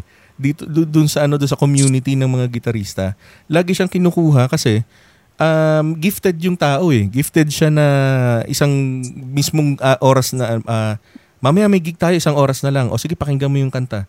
Ah, down to the last note, kuha niya yung adlib, kuha niya ang lahat. So ah, kinukuha siya palagi. Pero ngayon kasi wala na masyadong gig. At ah, ano na nga, yun, nag, nagdadala siya na ngayon ng, ng, ng tricycle. Tapos pag niyayaya ko na, ah, magsusulat tayo ng jingle, gagawa tayong jingle. So, doon lang siya nabubuhayan ulit na, uy, hawak ulit ako ng gitara or hawak ulit ako ng ano, ganun. So, madalang, sobrang dalang. Tapos halimbawa, ang budget nga is ganito lang. So, mag-uusap kami na pwede ba tayo magkasya muna sa ganito, sa ganyan, ganun. Anyway, um, yun nga no, ah, hindi ko na muna i-elaborate pero kasi yung news feed ko, ganun ang lumalabas, ganun ang ganun ang mga nababasa ko sa kanya and also inaaral ko yung demographics ng ng Spotify. So yung mga bago versus sa mga katulad nga natin dito sa After Call, eh hindi ah, paano ba 'yon? Um, parang may ano, may difference, may contrast na malaki. Oh, anyway, so talon ako doon sa part 2 ah, regarding doon sa songwriting process. Kasi ganito, meron kasi akong ah, al- although alam kong alam niyo yung idea na yun ha, yung uh, songwriting process kasi ngayon, um, ang dali eh. Sobrang dali na na malaki yung difference from way back. Kasi ang naalala ko dati, yellow pad, uh, papel, and uh, acoustic guitar. Ganun ako nag-start eh. So ngayon, let's say kailangan ko ng beat, uh, pwede akong gumawa dito, ganyan. Tapos yun na, ma- um, at the end of my ano, buo na yung song, papadala na lang sa mga members. Tapos uh, alisin mo na yung track ng bass ko diyan, palta mo na ng bass, so parang ganun. So mas madali na. Tapos yung parang sandwich, yung kwento ng sandwich, they have an analog uh, four track recorder. Tapos iniikot nila yung tape sa lahat ng members, 'di ba? Tapos going back pa, Eraserheads, um, yeah. yung pinipindot mo yung magkatabing record and play button. Tapos lahat sila, sasabay-sabay sila. Pag, pag may nagkamaling isa, balik sa ano. Tapos 'di ba? So yung yung progress ng technology versus sa songwriting uh, sa after call, naranasan nyo ba 'yun way back from the beginning hanggang ngayon? Yes, um napaka laki ng pinagkaiba ng noon sa ngayon kasi ngayon mas may may aid na tayo from technology. So yun, madali na lang na lalo ngayon kasi or before kasi pag may idea ko, ang hirap na hirap akong explain sa kanila, ito ang gusto kong mangyari, ito ang gusto kong mangyari, or, correct. or hindi naman ako yung bossing type na ito ang gusto ko talaga mangyari. Uh, correct, ang ibig ko sabihin, ito sana ang gusto kong mangyari, pero alam naman nila Charlie na pagdating sa kanila, sila pa rin masusunod pagdating. Pero ang gusto ko lang i-address sana, ganito sana yung gusto kong patunguhan sa kanta na to. Paano mo i-explain? Paano mo i-explain? Kasi 'di ba you will write the the initial chords. Parang ganon. Yeah. Uh, so, paano mo siya i-explain kay, kay Sir Charlie? Ang ginagawa ko sa kanila is harap-harapan kong piniplay. Oh, so may session talaga, songwriting session. May session talaga. Physically, ah, oh, face-to-face kas magkasama unlike, kayo. Unlike ngayon, kaya ko siyang i-record sa band lab. yung mga parts, konting parts, yung mga basic parts, kinakahon ko lang yung drums. Uh-uh. Napakadali ko na i- i- mag, mag-suggest ng kanta sa kanila. Ito yung ito yung song na nagawa ko ngayon, ganito yung gusto kong ano. Tapos sila, oh, okay to ah. Tapos, pwede na lang i-improvise or ipagandahin yung mga parts nila. So, doon napapasok yung collaboration. Pero at least, napakadali na sa akin, uh, with the aid of the technology, of course, madali na sa akin mag, ano, mag, mag-suggest ng mga new songs ko. And then, may, pag may suggestion sila na, dagdagan mo ng ganito yung, halimbawa, bridge part, hindi nila masyado nagustuhan yung bridge part, madali, napakadali na para sa amin. Lahat so, ba yeah, na, no? Lahat ba ng members nagsusulat? Marunong sila lahat sumulat. Pero for at some point uh, sa sa band sa na-release namin kanta, kami kami kami pa lang ni Nold yung nakapag uh, input doon. Pero sila may mga may mga kanta sila. I'm not sure hindi pa namin na i-incorporate sa banda. Si Charlie, may mga maraming ano yan, maraming sulat din yan na, na kinanta rin ng ibang banda, ibang banda niya. Hmm. Si Anthony, mga, may maraming mga sulat yan. Ewan ko, hindi lang namin nauupuan. Hmm.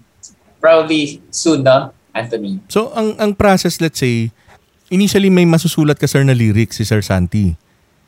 Tapos from the lyrics, meron na siyang melody in mind. Tapos magpapatawag ka ng session with the group. Yes. Well, actually, ako, in I hate to say this pero ano, hindi ako yung klase ng songwriter na ano, magaling mag-collaborate.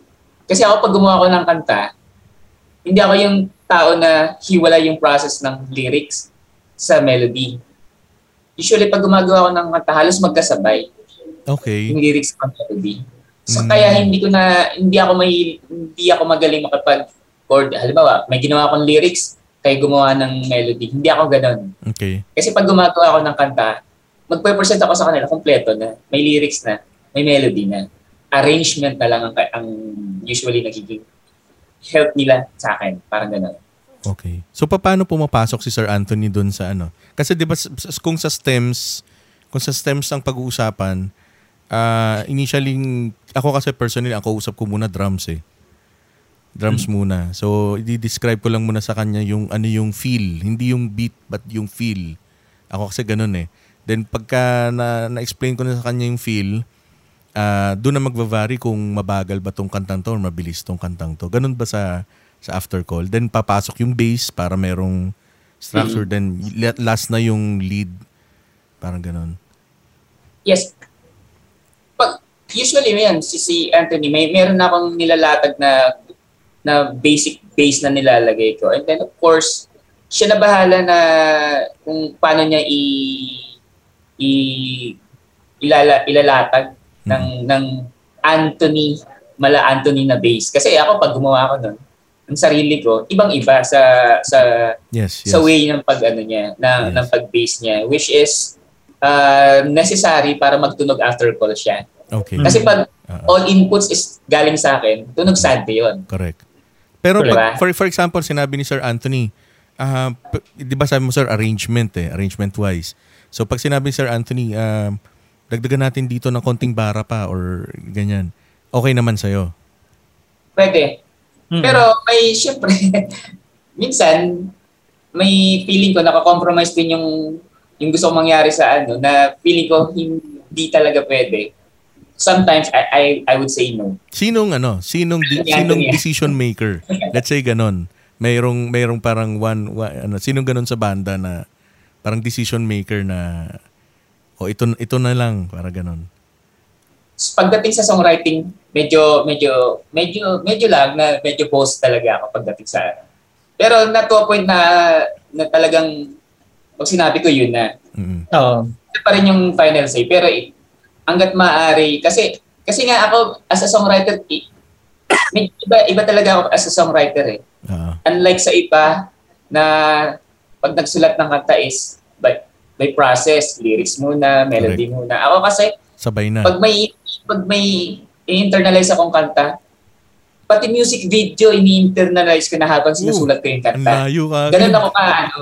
Kaya, Mayabang, mayabang ko sasabihin in advance ako mag-isip. Ah, ah. Pero, Napapanood mo na kagad yung kwento. Oh, yung oo, sinusulat ko pa Ah, lang, ano, yung idea, pati music video nasa isip ko na eh. Oo, oo. Kaya, na, na-frustrate ako minsan pag hindi yun ang na- napupuntahan ng, Okay.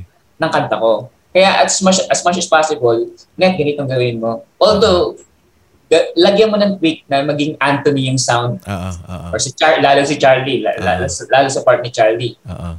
Ah, ito yung gusto kong mangyari pero ga- gawin mong Charlie sound yan. Ah, ah, ah, ah, ah, Diba? Para ah. tunog after call pa rin. Yung- Kumbaga win-win situation. Nasunod Yung after call, yung puntahan. Yes. yung after call kasi, ah it consists of different genre eh. Yeah, isa pa yan. So, nag, nagiging distinct yung tunog ng after call, yung musicality ng after call dahil sa mga kanya-kanyang inputs namin. Like ako, ah nag-start ako sa punk rock, Okay. tapos pop rock, Mm. ah, ano, ah, pop punk. Mm. Most of the most ng mga dati, mga parang batang picking style, disco. parang ganon. yeah, Ah, ah, ah. puro ganun ang tugtugan ko. Um, si Charlie naman, metal. Uy, And then, Sandy, layo ah. Ang layo. ba? Metallica yan. Records. Ik- pag pinagdikit mo yun, parang hindi mag, magtutugma Ah, eh. ah, ah, ah. Punk and metal, parang malayo, di ba? Parang, and then, sa- parang andyan na si metal, Santi. parang hindi ko pa napanood yun ah. Oo. Pero ito yung maganda sa amin kasi pag pinarinig, pinarinig ni Santi yung isang kanta niya, isang trap, kami magdi-decide, oy, gusto ko to, maganda to, tuloy natin. Ah. Pagka tinuloy, pakikinggan lang muna namin eh. Wala munang lagay-lagay. Mm-mm. Kung ano yung raw na binigay sa amin ni Santi, papakinggan namin yon. Ngayon, mag-uusap muna kami. Tol, gusto ko sana magkaroon to ng ano ng baseline part ko. Ah. Yung yung lagyan natin to ng ganitong ah, solo ko lang Okay. na maiksi. Pag nag-agree siya, then sige, tuloy natin. Tapos si Charlie, si Charlie talaga medyo mabigat yung adjustment niya, eh. mahirap adjustment niya from metal. Ah, naintindihan Siyempre, ko yung ano niya, eh, yung posisyon niya eh. Oo, kailangan Oo. niya rin kontrolin kasi iba yung yung tunog ng after call eh. Oo. Meron kaming mini-maintain na distinct after call na Oo. music. Iba yung after call, iba yung kanta ni Santi Leonardo. eh. Oo. Exactly. Meron akong Parang mali yan tulad natin siya sa sa Sugar Free. correct. Napaka-distinct nung sa, ay, hindi naman distinct, pero gusto, gusto ko yung sound ng Sugar distinct Free. talaga. Yes. Unlike yung nagsolo si Epe. Ah, ah, ah, ah, Mm. ah. Nagsolo si Epe, napaka, lahat ng tumu- sessionist niya puro magagaling, mga pro- mga Ah, professional. ah, Pero ah, ah, I'm not sure, parang mas gusto ko yung sound ng Sugar Free ah, ah, kaysa ah. sa sound ni Epe Dancel Mm. na solo. Mm-mm.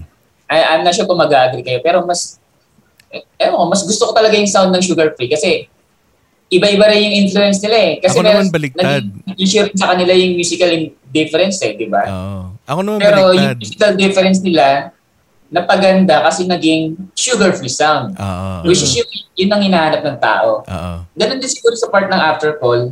Iba yung gusto nang mangyari ng lahat, pero nagkaroon ng melting point na naging after call sound na hindi namin sinasadya na kasi nag, nagkaroon kami ng mga lineup changes. Mm-mm. Mm-mm. Iba eh. Iba talaga yung tunog. Pag may iba sa amin napalitan, halimbawa, yung drummer, Correct. yung bassist. No, kasi yung personality niya, sound. may, Oo. may input na din yung personality niya, yung character niya. ba eh. yung Oo. input, yung attack nung... Honestly, pagka naglalagay ako ng baseline, napakadali lang naman ng baseline. Pero pagka Ay, hindi kumuha ah. ka ng session, Mahirap din Iba maglagay yung ng bass ah. pasok eh. Oo. Hindi, anyway, sige, Iba sige, yung sorry, pasok sorry. ah. nung session nung sessionist, Ah, yung ah, mga ah, line nung sessionist, iba dun sa ginawa ko. Mm-mm, mm-mm. Kumbaga parang every artist naman may unique na Correct, correct. input. Correct. Unique Ah. ang yung Ah. timing sa paglapag sa fretboard. Oo. Unique yun eh. Mm-mm, mm-mm. Minsan talaga, Mm-mm. yung, parang kailangan mong masterin na lang kung paano paano mo makokopya ng plakadong-plakado yung tunog nila eh. Mm-mm.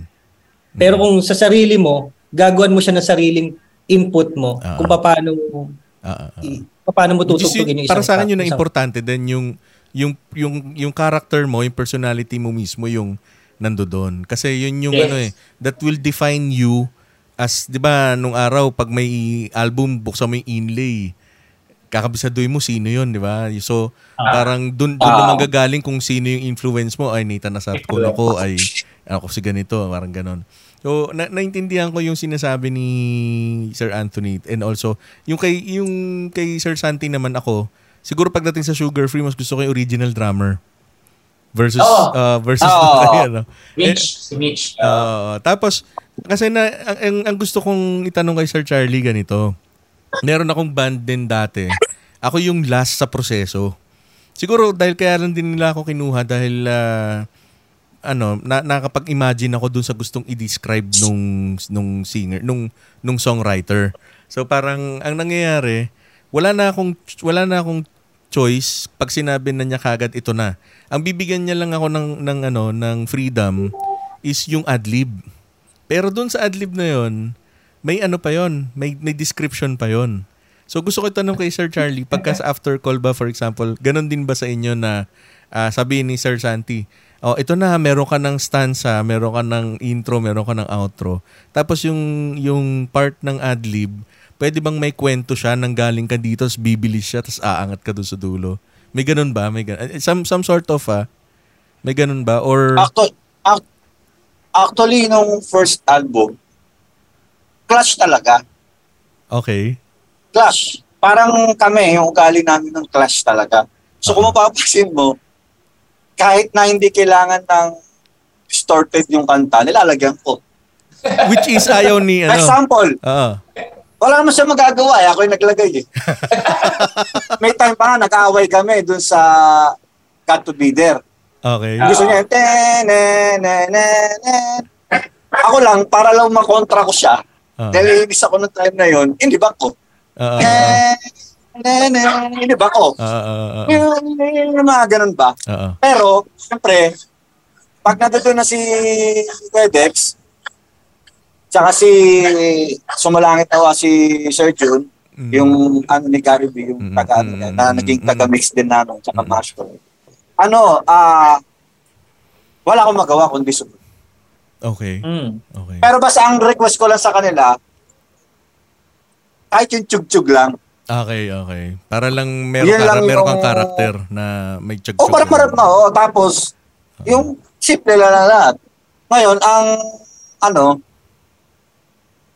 ang, ang magiging problema kasi, kung, kung ngayon mangyayari yon ang usapan na kasi namin, paano bang gusto natin maging tunog? Ngayon Kasi na yun. napapansin ngayon natin, na yan. hindi Ngayon na, siya. hindi na hindi na kailangan ng tube, hindi na kailangan magarbong adlib, hindi na lahat kailangan.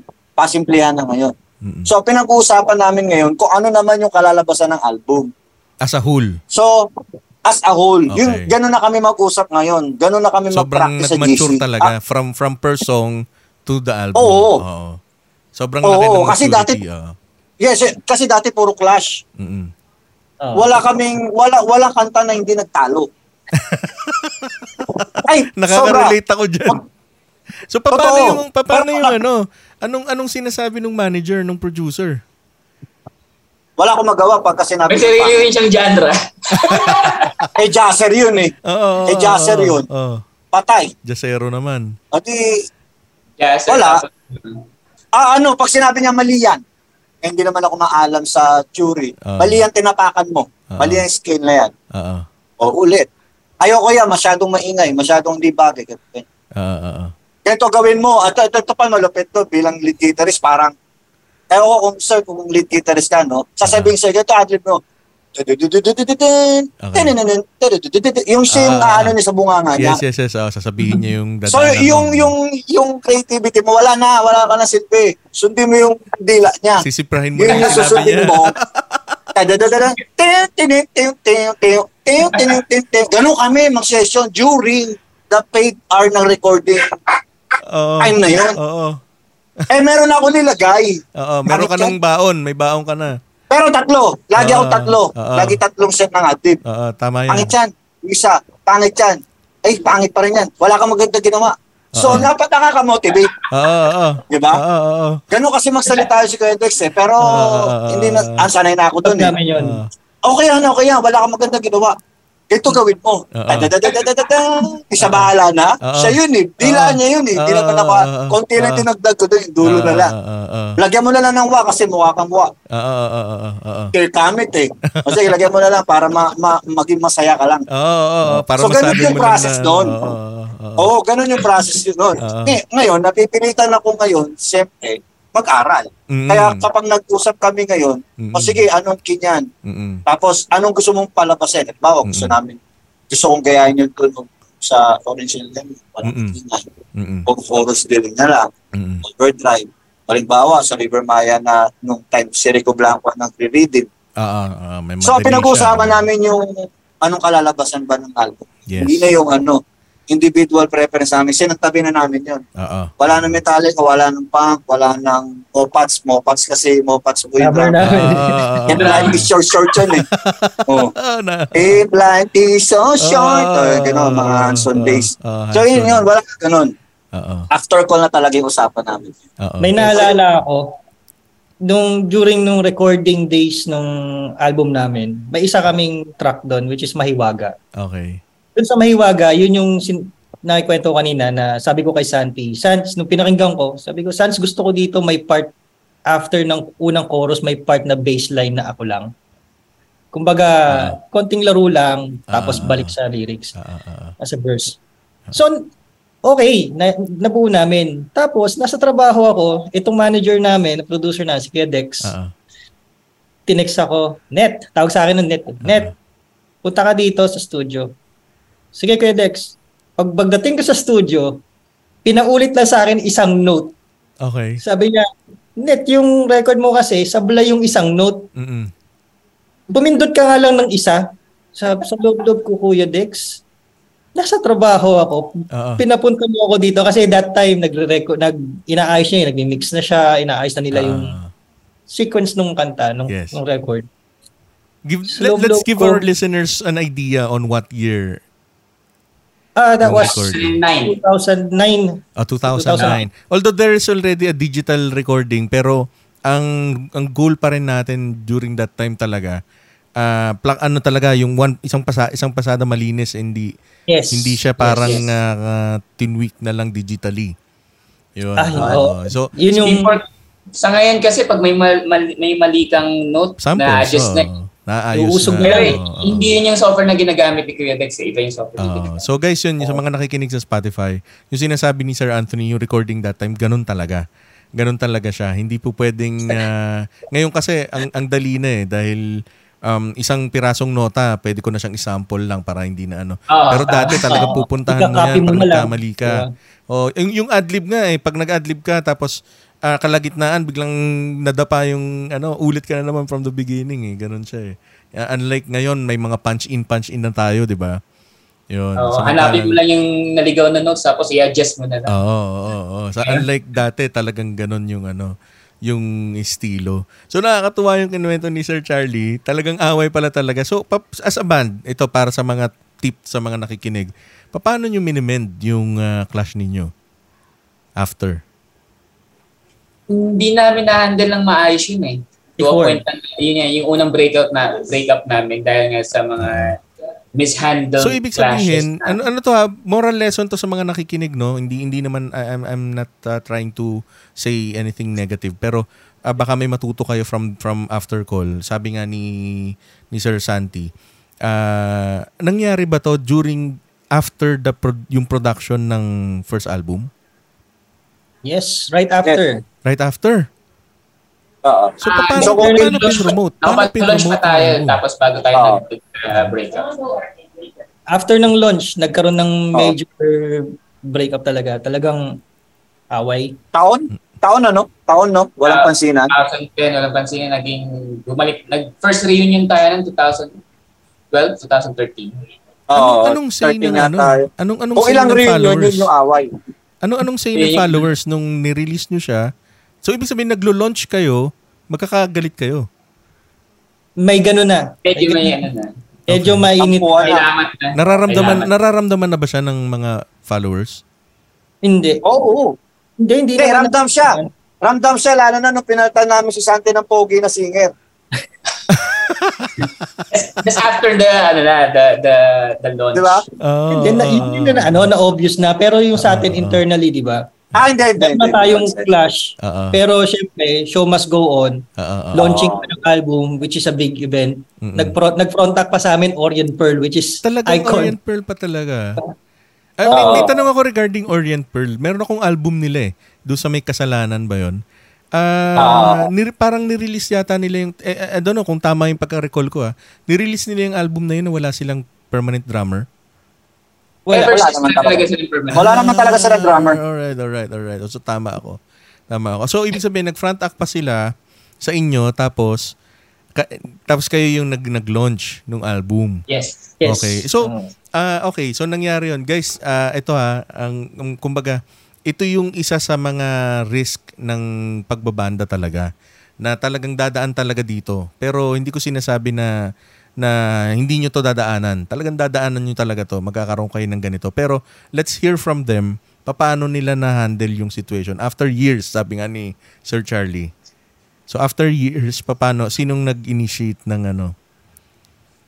Um, ganito kasi yan eh, parang hindi ko rin, hindi, na, hindi rin natin isisisi sa age ng tao eh. Kasi during that time, matured enough na tayo eh. Kasi ma- Mm. hindi ko na sasabihin yung, yung age natin Oo, doon, pero ah, ah, ah. Hindi hindi na tayo youth during that time. Hindi Okay. na tayo mga kabataan during that time. eh. We are considered matured na talaga. Pero ah, sa sa terms ng pagipagsalamuha sa bawat isa, medyo bagito kami sa sa isa't isa. Kaya hindi namin na-handle ng maayos yung clash. Okay. So yun nga, after ng launch, um, yun, medyo napalitan ako na, biro ako na, na front man. Yeah, okay. medyo ano, I also, I, I also have the same experience din eh. Ang, ang kwento nga sa akin, ano eh, meron lang daw silang project band. Meron lang daw silang project band, tapos susubukan lang daw nila na, Ayan, ano, na, na, oo, na merong parang ah, session guitarist. Tapos sabi ko nga doon sa isang previous episode, di sabi ko, oh sige, magyaya ngayon ako ng rehearsal. Lahat hindi pwede. So tambay ako doon sa re- re- rehearsal studio. Sabi nung nagbabantay, oh, andyan sila lahat sa loob eh. Sabi, ba't wala ka doon? Sabi ganun. Tapos panay-panay yung gig nung project band. Yung band na nakasali ako, hindi nagigig. So parang technically tinanggal ako. ang nagbubloom yung project band. Hindi, hindi, pero ano nga, oh, pero eventually nagka ano rin kami. Pero ganun, kaya natutuwa ako sa mga kwento ni Sir Charlie. Dikit na dikit, same story eh. Same story, ganun din. Nag, ah, yung songwriter, vocalist namin, tapos ah, the same. Nakakatuwa kasi hindi lang after call, hindi lang pala kami. Yun yung yun yung yun yung masaya na ngayon nga ayoko lang masyado ring mag uh, magrebat kasi parang gusto ko tong pakinggan after ng recording. Tapos ma, nare-recall ko yung yung panahon ng grupo ko na yun eh. Na katulad nyo rin. Tapos sabi nga ni Sir Anthony, hindi rin hayatus kasi nga, ano eh, ang haba din nung, nung gap eh. Uh, tapos, oo, yun nga, napalitan si Sir Santi ng iba. Tapos, uh, same story with ano, si, uh, Silent Sanctuary, di ba? Uh, napalitan din yung vocalist, pumasok din si, si Sarky. Parang ganon. Tapos, eventually, uh, papanong, papano nga? So, kumbaga, sinong nag-initiate na tumawag kay ganito, mag-usap ng ganito? And... Santi. Si Santi, si Santi na rin. Santi, Santi, oh. Uh, Actually, si Charlie. Si Charlie yung kumontak sa akin. Iba-ibang version. Ah. Sige, sa, sa version muna ni Sir Santi. Version muna ni Sir Santi, paano? During that time kasi, I, I, I was really heartbroken. Okay. Kasi, kumbaga, hindi sa pag pero hinahanap mo yung out- ko yung kakanta niyo tapos ako yung tatanggalin niyo, di ba? Parang uh, napaka, uh, ba't nyo kaka, after call kayo, kakantayin niyo yung mga kanta ko tapos ako yung tatanggalin niyo. Uh, napaka, napakasakit sa sa akin yung bilang bilang artist talaga yes, uh, eh. May, ano, medyo yun yung yung ego ko talaga na pag nasa link mo is mas, mas Pareho tayo. Talaga. Pareho tayo, no? Sir Santi, pareho tayo. So, na naging yan. Si Sinet, hindi naman kami masyadong ano na, eh, wala siya masyadong medyo neutral siya nun eh. Kami talaga ang nagkaroon ng clash ni Reynolds sa ni Charlie sa si si ano yung manager namin si ah, Dexter. Si Sir Dexter.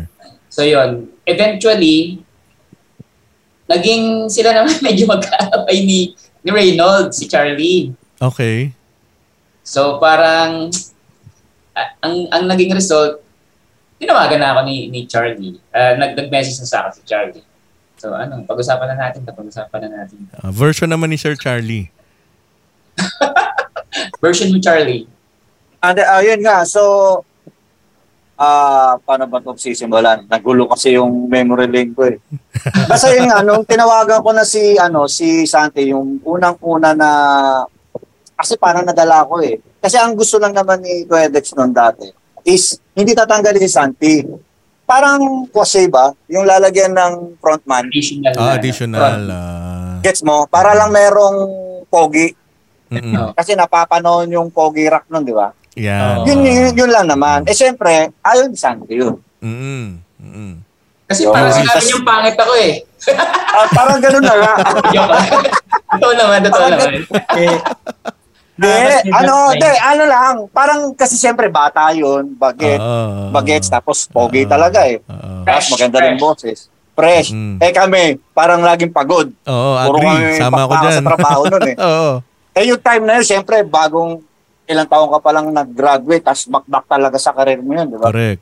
So yun lang naman, so, siyempre na, na parang nadala na rin ako nga, no, siguro, ano, parang kasi tayo, para baka mas mas ano pumutok. Mm, Tapos mm. ayusin natin yung pananamit namin. Uh-oh. Kasi may do, dumating sa point na ganun na eh. Uh-oh. Yung itsura na namin yung inaayos eh. Mm. Kasi tapos na yung album eh. Kasi. Uh, to correct. Oo. Kaya At lang, ano na, imaging yun nga, na, pa, parang na ano si Santi doon, parang na na na-offend parang gano'n. Uh, uh, uh, uh. Uh, pero kaya lang, nung yun na, so tapos na yun, nag-away-away na, nung sabi ko, ako na naging, kailangan na natin mag-usap. Mm-mm. Yun so, yun. So si Santi ang kinausap ko, siya naman na yung naging tulay uli. Para mabulit Para yung maayos yung first, ano yan ha, yun yung first na away. Uh-huh. Actually marami pang away. Uh, ano, na next, next yung... season natin pag-usapan. Pero oh. gusto ko yung gusto ko yung sagot ni Sir Charlie na yon na uh, kung sino pa yung kumbaga nag-giveaway si Sir Santi. Gusto ko malaman ano yung pinaka uh, in one word how will you describe yung decision mo na okay, let's bring back what we've started in one word. Sir, ako ba? Hindi, si Sir, uh, Sir Santi. Ah, uh, ah, Santi. Ako, in one word, on, ano, sabi ko, um, I had to redeem the name of the band. Parang gano'n. Ah. So sa ano, kay Sir Charlie, ano sa'yo, in one word? Nung time na yon parang nung time na yun ah, iba na kasi uh, kung uh, ako ngayon tatanungin uh, uh, uh, eh yung time na yon sayang sayang correct Correct. Correct. Ah, na, alam mo Kasi na, doon doon ko naramdaman yung doon ko unang-unang-unang naramdaman yung iba pala pag yung ibang drummer ang pumalo. Iba pala pag yung Ibang singer yung singer kumanta. kumanta. Ah. Kasi napalitan na namin yung drummer noong time tapos nagpalit din kami ng ano. Parang kami na nito naiwan eh. Mm, Noong naramdaman ko ang layo talaga. mm. Hindi hindi mahirap yung tugtog namin kaya lang bakit hindi ko gusto? Ah, minahal Hindi ko- mo na. hindi ko ma-explain. Ah, may pagmamahal ka na dun sa mga members, kaya ganon. Yung Baka, chemistry. baka. Yung chemistry yung hinanap Kasi- mo. Totoo. Baka baka, baka kasi mas magagaling yung pumalit eh. Na, oo. Pero- Parang parang eh, ano, paano ba yung term? Hindi, mahina ako sa mga ganung term, parang eh. nabububuhan ako.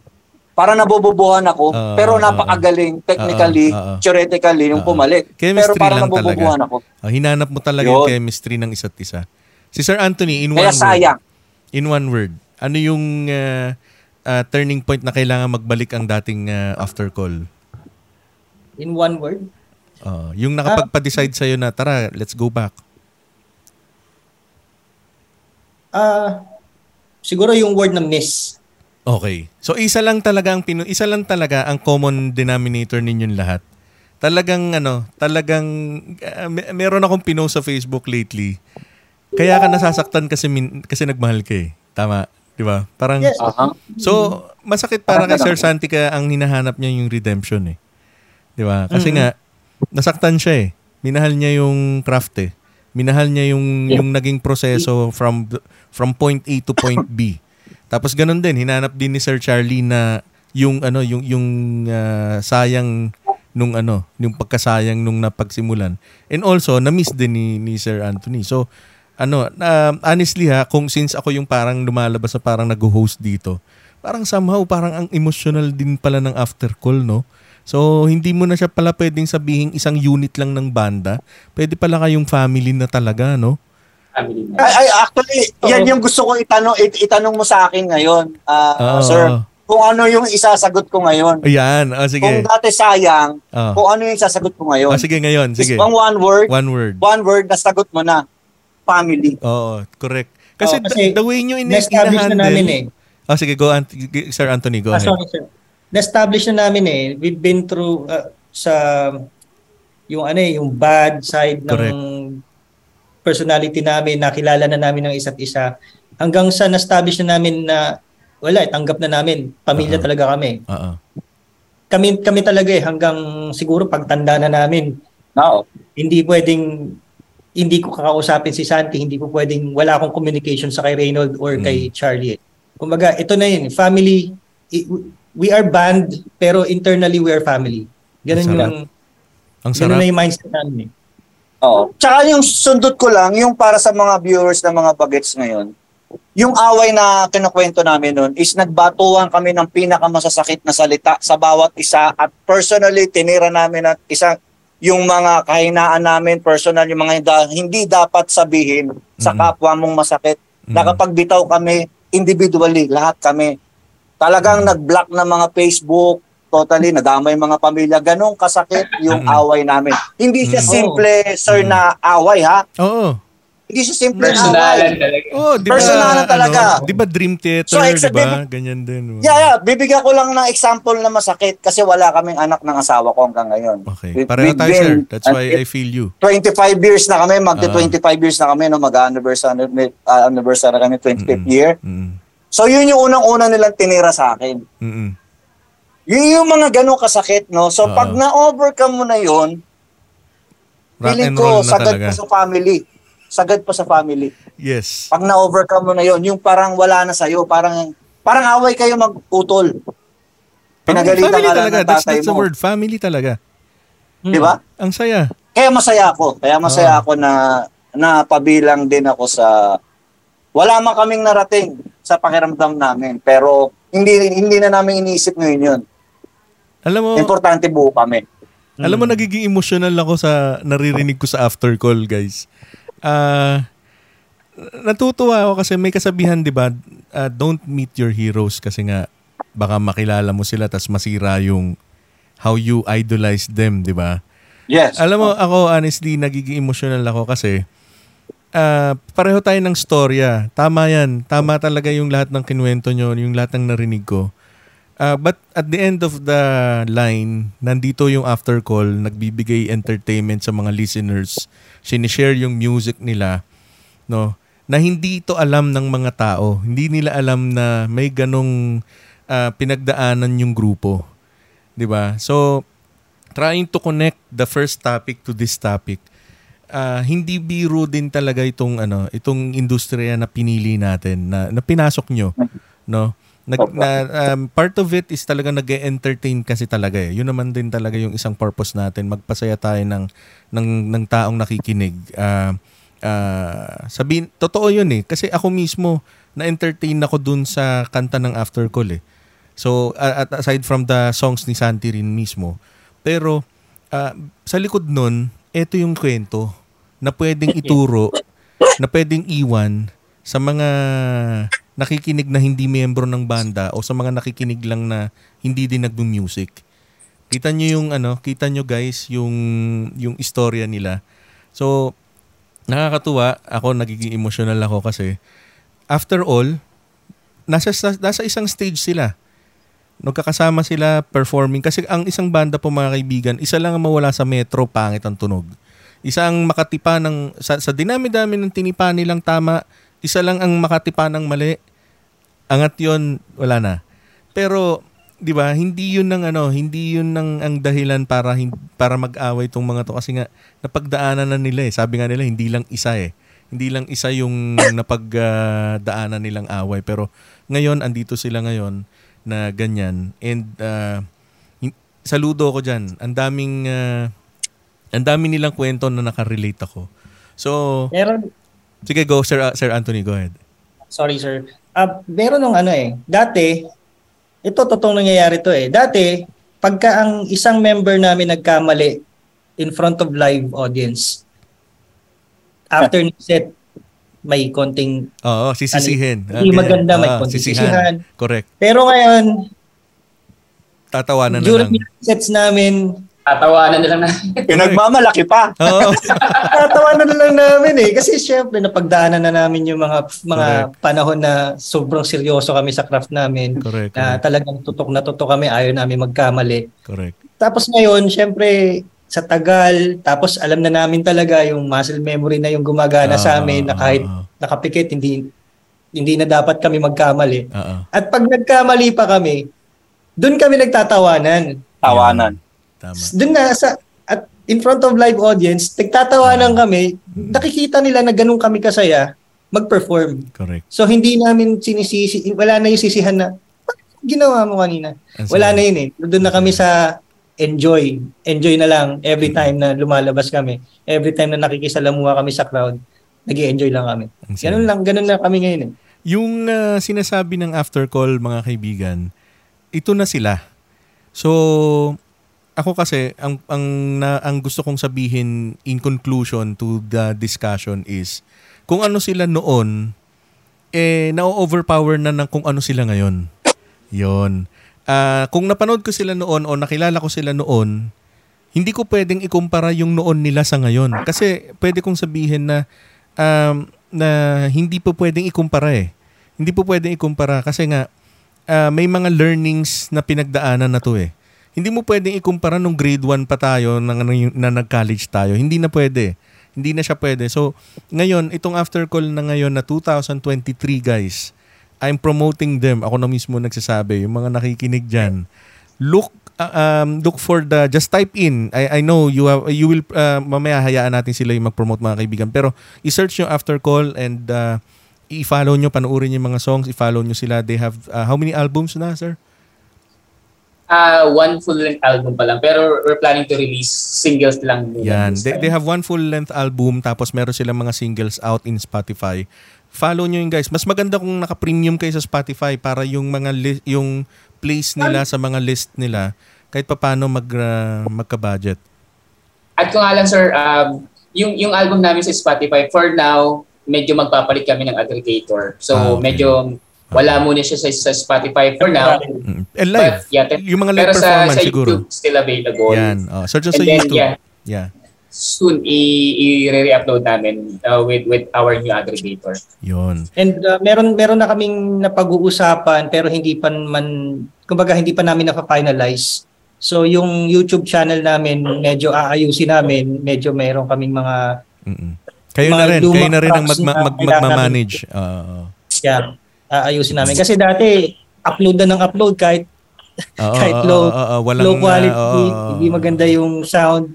Oo. Nasasayang eh. Kumbaga, syempre, as performers, Mm-mm. gusto namin ipakita yung magandang craft din naman yung Correct. magandang turnout din naman ng craft namin. Correct, correct. Pero kung ako naman din ang tatanungin ah, sa mga listeners, no, um, balansein nyo din yung, yung nanonood kayo from the YouTube and also manood din kayo sa live. Kasi iba pa rin talaga pagka nakasuporta kayo sa live eh. Yung, yung musikero kasi, ah, nakukuha niya yung energy also from the crowd. So, ibigay, ibigay nyo rin sa kanila yung suporta na pumunta kayo sa mga gigs nila. So, to wrap things up, just for this first ah, season, no, I I would like to ask your uh, permission na ma-invite ko kayo sa second season para mas malalim ang mga discussions natin. But just to wrap things up kasi uh, again overtime ako pero ang saya hindi ko hindi ko siya puputulin kasi nga totoo lang to eh. Wala kaming script dito mga friends. No? Mga kaibigan wala kaming script. Um from from the heart lang yung pinag-usapan namin and based sa kung ano yung uh, direction na gusto kong puntahan sa ngayon. So just to wrap things up uh, meron ba kayong gustong uh, maging payo sa mga bagong mga grupo ngayon. And also mga old school na grupo na rin na pinagdaanan din yung kung ano yung pinagdaanan nyo. Mayroon ba kayong gustong sabihin from uh, tungkol do, tungkol do sa mga pinag-usapan natin? Like uh, kung merong management or kung paano kayo mag makipag uh, deal with your members parang ganon. So let's go for uh, Sir Anthony muna. Ah, una ka na muna, Santi. Ah, Sir Santi daw muna Um, well, mahirap din kasi sabihin na daanan yung mga pinagdaanan namin which is hindi naman dapat. Unang-una, iba y- di na applicable yung mga pinagdaanan namin before sa mga pin- pa- dapat yung pagdaanan ngayon. Siguro, um, sa music, out na ako dyan. Kung ano yung music nyo, pursue nyo yan. That's your music. Siguro, ah, ang may papayo na lang namin is um, be friend with your bandmates. Kasi malaking bagay na you are comfortable on uh, of people na you work with. Kasi ano eh, doon nag-start yung maging maging ah, madali yung pasok ng mga ideas sa'yo pag komportable ka eh. Pag wala kang iniisip na setbacks or mga iba pang ah, external ah, factors. Kailangan pag nag-create kayo ng music as as a family or ah, as a friend, at least as a friend, kasi kami nasa higher level na kami, which is family na eh, which is better than being friends. So at least be friends with your uh, with your with the people you work with, with your bandmates, and then it will sure, surely grow your music. So yun lang muna for now. yun may For me, natutunan ako ano, doon okay go ahead Sir Anthony Ah, for me, magandang advice is um, as individual, take criticisms positively. Huwag mahirap yung yan mahirap yan pero pag natutunan mo yan malaking bagay yan Huwag yung pagka na-criticize ka, nasabi na hindi maganda yan, mag- magiging masama na yung loob mo doon. Oo. Parang ang taas ng ego mo na hindi mo tinatanggap. Tama. Na may- Take it from Sir Charlie, di ba? Yung mga kinuwento niya kanina. Lahat na lang ng ginawa niya.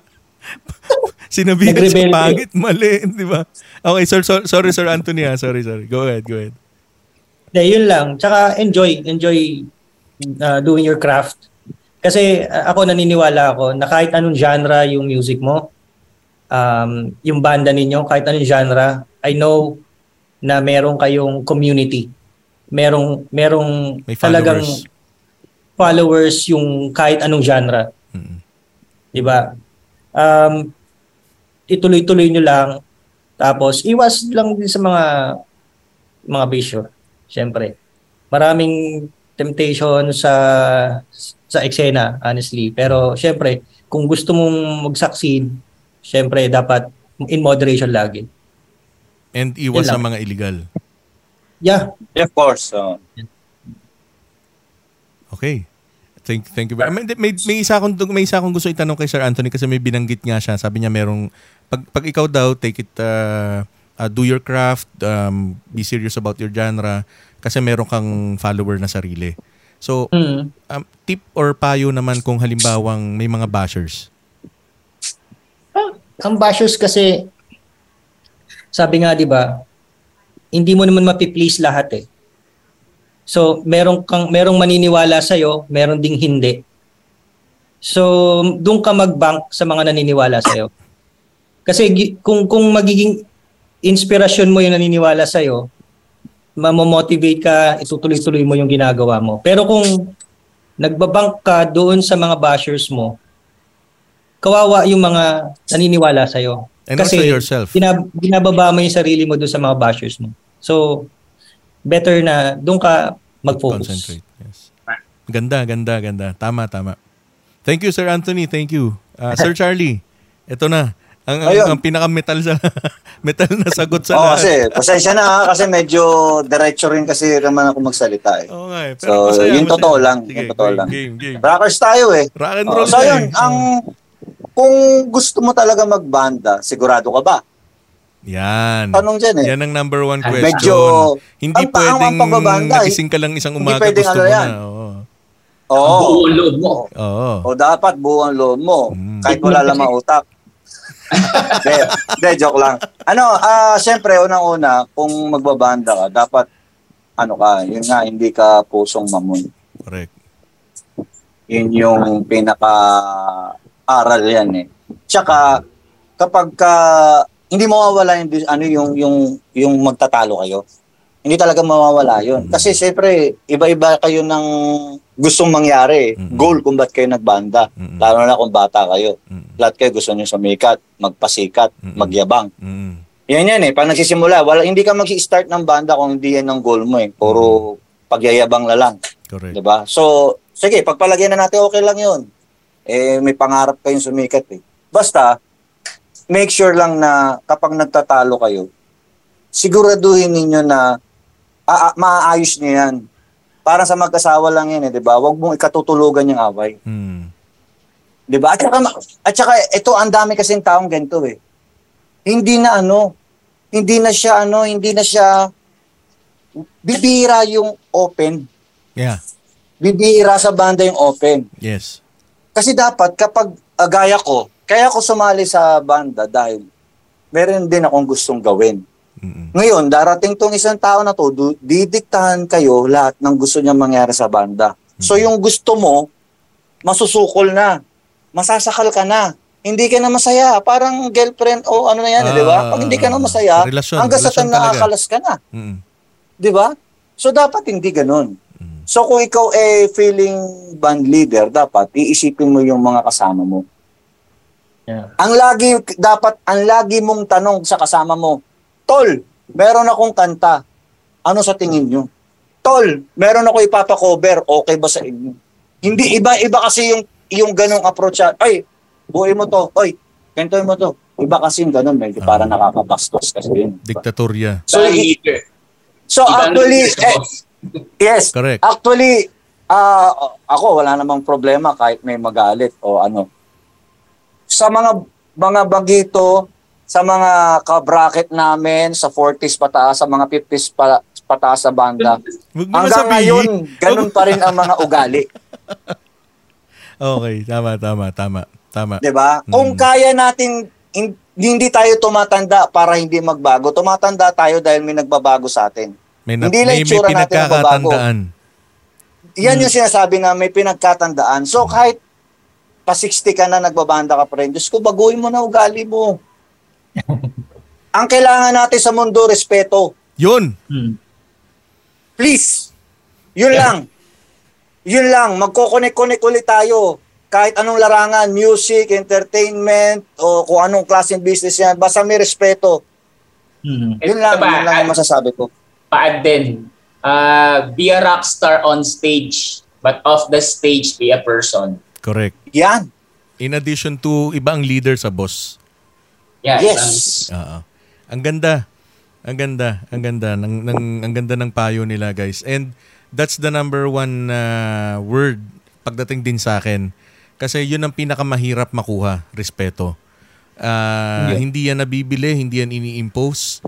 Ah, pag nakuha mo yan, maintain it. Kasi pag nawala yan sa'yo, wala na. So, ganun din, hindi tayo perpekto. Napagdaanan din natin yan. Marami din tayong nakaaway sa larangan na to. Ma- mapa-producer, mapa-banda, mapa kamiyembrong banda or musikero. Marami tayong pinagdaanan din yan. Sa kagustuhan nating makuha yung goal natin na ah, yun nga, makilala sa larangan natin, mai-show off natin yung ating mga ah, talento, no? Ah, dumating din tayo sa mga ganyang mga pagkakataon. But still, once na nakuha mo yung respect or ipinakita mo yung respect sa kanila o sa kapwa mo, babalik yan as ah, respeto rin na ah, sinasabi nga nila. So, guys, balikan ko ha. Ang after call po, eh, iniidolo kong banda. Yan po ay aking ah, ah, sinusubaybay at pinapanood po yung kanilang mga pinopost ni, ni Sir Santi. So, ah, mamaya niyan, hanapin ko yung mga Facebook nila Sir Charlie tsaka nila Sir Anthony para madagdagan yung bilang ng aking mga friends. Kayo din po guys, no? Ah, meron ba kayong, ito na, i-promote nyo muna, meron ba kayong official na pwede nilang hanapin na yun yung i-add nila na account ninyo and baka may mga ipopromote kayong gigs and also yung mga ano nyo, ah, upcoming activities na pwede nilang ma- masubaybayan. Go ahead. Uh, for the page, simply type after call sa FB, sa Facebook, and then may may lalabas na dalawang result, after call music, and then after call, uh, simply after call. So just look for the after call, and then ando doon yung mga updates namin about our uh, gigs and our recent music. Uh, sa pagdating sa upcoming gigs, Charlie, Okay, so ako naman, ah, kung makakatulong sana kung ma-follow nila yung 12 to na music production page. Kasi meron kaming gig, meron akong ginawang event sa San Luis, sa Horizon Bar. So kasama doon yung after call. Yun yung first na gagawin kong event. San Ah, Luis? Sa, sa, sa- saan yung San Luis, sir? Batangas. Ah, Batangas. Sa, ah, sa Batangas. Okay. So, Oh, taga-Brawan try, try ako. lang. ah, talaga? Oo. So, yun, yun, yun, yun. Uh, post naman yung mga posters doon sa page ng 12 Tone Music Production. 12 tone. Sige, So, try doon sa lang. mga vid- doon sa ko video, ma- lalagay ko Oo. dito sa ilalim yung mga links. Oo. Try lang, try lang. Baka sakaling baka nandito talaga yung Oh, supportahan na natin patungo yan ko. guys sa 12 Tone Productions. I- I-type nyo. Ano, how, how, how, how will they type it? 12 as number 12? Ah, Yep. 12 tone, 10 isang tone, word, isang tapos word. music production. Music Productions. Ayan. Yun guys. Daw nandoon yung mga gigs nila. How about uh, uh, YouTube, Instagram, Twitter? Uh, YouTube is still after call, no? Ah, One word. yun. Tapos sabi nyo nga, i-remanage nyo yung ano. Uh, meron din tayong Instagram and Twitter pero alam I'm not sure kung namamanage pa rin ni Lem kasi meron kaming family member din sa Ah, band. ah, ah. Sila yung parang back office namin eh. Nice. Ang saya. Nice. Pagka, Oh, kumbaga para siyang office, oh. siya yung tumata yung road manager namin ah, whenever we, we do gigs. Ayun pala. So kasama namin siya. Oo. Siya yung nagche-check kung okay ba yung tunog namin, Mm-mm. documentations, Correct. kahit ano. Kumbaga siya yung ano eh, all around namin. Yun. So, yan. I'm not sure kung at tingin ko talaga siya yung nagmamanage pa rin ng mga social media accounts namin. Uh-huh. Kasi totoo, medyo busy kami Yes, sa mga sari-sariling Oo. ano namin buhay. Pero ngayon we we we give time para magkasama-sama kasi gusto namin talaga mas mas enjoy kasi kami ngayon eh na lumalabas. Mas gusto Mm. namin yung tugtugan ngayon. Correct. Ang tagal ang tagal din na natigil, 'di ba? Mga 3 years din na walang Mm. live, eh. Hmm. So na-miss talaga namin eh, na-miss namin. talagang yung- tumugtog sa entablado. Eh, Kaya how about yan, ano, Spotify? Soon to be released yung ano, yung yung album i-release namin ulit sa Spotify kasi nga we will have a different aggregator and then Mm. new single coming out soon din. Eh announce din From namin yung- from after yung- call din. From Yes. after call. Okay.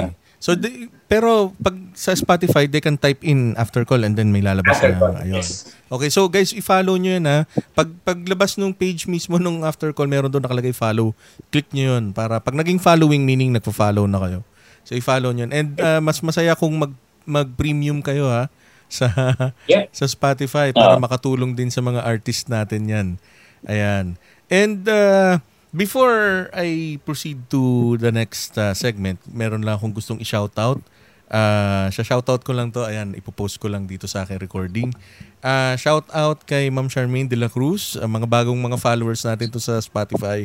Jonas Sanson, uh, Giselle Versosa, Neil Brian Lima from Cebu, and from Palawan, Sir Edward Pablico. From Tarlac, uh, si Sir Leoncio Subiaga, Mili Subiaga, and John Prince Subiaga. From Mindanao, we have Saivzur Arasad.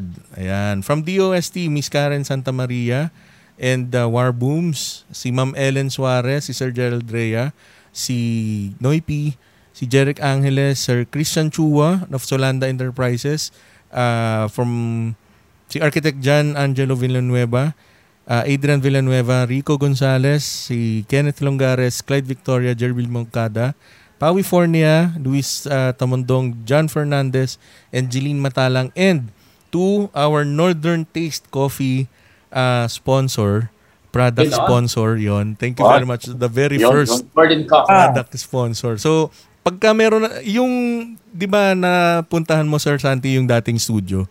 Ngayon meron, Yes. Ngayon meron akong ginagawa dito lang din sa may area ng ah, ah, Signal Tagig. Oh, malapit ako doon. Yan. So, kon- may aircon na siya. Ano na lang, ah, pipinturahan na lang tapos konting sofa and everything.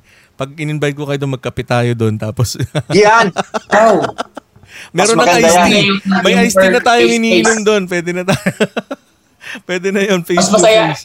Mas masaya ang tawanan pag ganun eh. Oo pag nga eh. Tapos Oo. gusto kong ulitin yung format ng ano, gusto kong ulitin yung format ng Makata session pero this time um, meron akong nabili na parang drum pad lang. Hindi hindi yung mukhang drum set talaga, yung parang Mm. pad lang siya na mga bilog-bilog lang na ganun. Tapos Ah, meron oh, di ba? Tapos I Yes. have this uh, this ano, itong mixer na to pwedeng parang parang digital input lang. Tapos gusto kong format sana parang opening, closing or parang three songs in between meron parang performance kung kung, kung sakali. I- I'm just thinking ah. And then, Tin tinan mo sir ah, kung kung mag-workout siya and ano. 'Yon. for sure it will. It will. Yan. Kasi ang Support tayo dyan, support tayo dyan. 'yon, ang Full ultimate ka, goal paanli kape, ha, anli kape. Ayan, siyempre. Ang ultimate goal ko is uh, yun nga no, ah, mapag-usapan natin yung mga hindi napapag-usapan, matanong yung mga hindi natatanong and also to promote kung ano yung dapat i-promote in terms of OPM, lalong-lalo na sa mga unsigned na katulad natin. Kasi kung sila nga na-signed at sila nga ng mga ah, popular na, nagtutulong-tulong, di ba? Kung, kung mapapansin mo, sila sila na lang din ang nagtutulungan. It's not a bad thing. But dapat sana rin meron tayong ganun din sa sa indie scene na ano na um, may, napansin ko kasi may grupo ka nga no? You have this group of ano kaya lang hindi yun, yun din hindi hindi mo naman din sinusuportahan. So parang at least sana yung mag ano mag mag ah, maging equal yung sales marketing and the, the actual result ng ating mga ginagawa. And uh, to give the closing remarks no? Uh, guys yung pong ating uh, mga susunod na episode baka medyo magtagal kasi naglabas ng ad- ng advertisement si Spotify na magkakaroon siya ng maintenance break this coming uh, July hanggang July 5 so baka hindi po tayo makapag-upload on those dates. So mag- magfo-forward po yung ating episodes. Then uh, Oh. yon so also uh, abangan ninyo. Mayroon akong uh, basbas na baka bum- baka sumali na si Sir Reynold yan, si Sir Anthony, tsaka si Sir Charlie and si Sir Santi as individual naman sila na mga uh, guests natin. Isang Yes, episode yes. dedicated. So, pag may sinabi si Sir Charlie na wala si Sir Santi, abangan ni Sir Santi yun para masagot niya yung... Para maka, makagante. Ah, sir. Yan na to. Sir Oh, Pao, uh, yes sir, go take ko ahead. lang din yung opportunity. Yes, go. May please a shoutout lang ako. Oh, yeah, please. Kayong lahat, kayong lahat. Baka may shoutout. Sige, unahin natin si Sir Anthony. Go ahead. Ay, number one, yung ano, Buhay Musikero ni Sir Pep Gualberto. Uh, we support his advocacy dun sa mga benefit gigs, benefit concerts. Um, shout out sa'yo, Sir Pep Gualberto. So, sobrang thankful din na nabibigyan yung ng chance, ng opportunity ang After Call na makapag-perform sa mga benefit concerts. Thank you, thank you much. Shout out. May, may paano sila paano i-search Buhay Musikero? Just just search the Buhay Musikero. Okay, Buhay Buhay Musikero. Musikero. Eh, how about the Philippine Society? Ah, yeah, yeah. Songwriter Society Philippines sa sa mga songwriters na sa mga listeners natin if you want to uh, if you want to have uh, a community where you can share safely your your new music, your your own craft, feel free to join.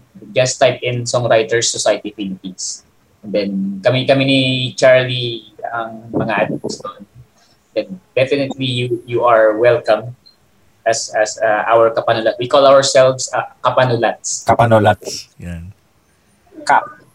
Kap. Yeah. So yeah. Sir Charlie, Any other shoutouts? Sure.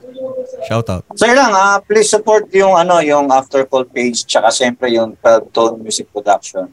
So sana magkita-kita tayo soon sa mga live gigs na gagawin. Ay, isa pa pala sir, sorry. Sige, go ahead, sir. Yung yung event kagabi na tinugtugan namin na sobrang solid, uh, Ay, oo nga pala, thank you. Big Bad Wolf, yung book fair and uh, ano ba yun, Santi, yung mga Yes. Okay, yung mga organizers noon, yung Beat C, yung pinaka-organizer, Beat C. And then, of course, yung Songwriter Society Philippines, New Vibe PH, another collective, and then New Pinoy Thank you. Music Collective. Uh, maraming collective kasi ng mga songwriters and musicians nowadays. So, yan, nagsama-sama yan para maka, makapag uh, come up ng... Actually, for, yung Big Bad Wolf is, is an existing, actually, is the biggest, uh, world's biggest book sale and book fair yan. Yeah. And then uh, for, for the first time nagkaroon lang nagkaroon sila ng idea na why not incorporate music. correct. So first time nilang mag maglagay ng mga musicians while the the, the book, fair is ongoing. So uh, good good thing is na isa isa yung Songwriter Society Philippines na nakatayap nila na. So kami yung nag-provide usually ng oh, 70% ng mga performers doon kasi Performers. Every day from 12 p.m. up to 10 p.m. may tumutugtog doon. So that's Ah, courtesy nice. of Songwriter Society. So ibig sabihin pala, Sir Santi and Sir Charlie, since you're handling a promo uh, production din pala, baka meron kayong ma-recommend na pwede nating mag-guest din dito. just just Ah, just- madami. Oh, and Marami, also, marami. and also Ah, I'm bahala. offering you ha, I'm offering you kung kung kung pwede at kung okay sa inyo, mag-co-host kayo dito sa programa natin. Oh, Kasi oh, alam yeah. mo sa totoo lang, feeling ko pagka meron tayong guest tapos kayo yung mga co-host, parang ang saya ng ng discussion. gusto ko yan. Gusto. Iba-iba kasing personality, no? oh, hindi Pwede, tsaka ano pwede. eh, ang ang saya ng ano eh, ang saya ng batuhan para para tayo matagal na magkakakilala talaga eh. Ah, oo. Lalo siguro pag face-to-face yan, di ba? Oo, oo, oo, oo, oo, pwede, pwede. sakit lang, sa sakit lang ng tiyan natin yan. Lalo pag may iced tea tayo, no? Tapos kape, patay. Ayan, Sige, okay yan. ayan, ayan. Looking forward ako dyan. Support ako Don't dyan. worry, direct pa. Parating naman, parating naman yung mga ano mo, yung mga tawag doon, mga sponsors mo, parating na yan. Yun, salamat, salamat. Para kahit pa paano, 'di ba? Soon. Meron tayong ano, meron Oo. tayo kahit pa paano. Ayun. So guys, ah, masayang masaya ako. Gusto kong pasalamatan yung after call si Sir Santi, Sir Charlie, Sir Anthony, and Sir Reynold kung ah, nakikinig ka ngayon sa recording na to. Thank you very much. And to the ah, back office management kila Sir Lem nila, no? Lem. Oh, yan, yan. So, uh, and also to the friends and supporters and family ng After Call, thank you very much for your support. Pinahiram nyo sila sa amin ngayong uh, araw na to. And guys, uh, just a short uh, message, no? Uh, no si Balasi. Yun lang ang pwede kong munang sabihin sa ngayon. No si Balasi, kung gusto mong magsimula dun sa music o sa career na napili mo, no si Balasi yan ah, umpisahan mo. Wala kang mararating o hindi ka makakarating sa patutunguhan mo kung hindi ka magsisimula sa isang hakbang. Yung isang hakbang na yan, importante para marating mo yung pupuntahan mo. So, no si Balasi yan, mga kaibigan. Ngayon, kung may bashers, kung may magka-cancel sa'yo, no si Balasi. Yun ang isipin mo. Kasi hindi yan para sa kanila. Merong para sa kanila dyan. So, guys, that's it. And ah, maraming maraming salamat sa inyong pakikinig. This is the first time na ganito kahaba ang ating podcast. Pero masaya. And uh, abangan nyo pagka lumabas na tong uh, video equivalent na to. So guys, thank you very much again. Saludo sa inyong lahat, sir. And this is Buhay Rock and Roll. Rock and roll! Thank you! Thank you!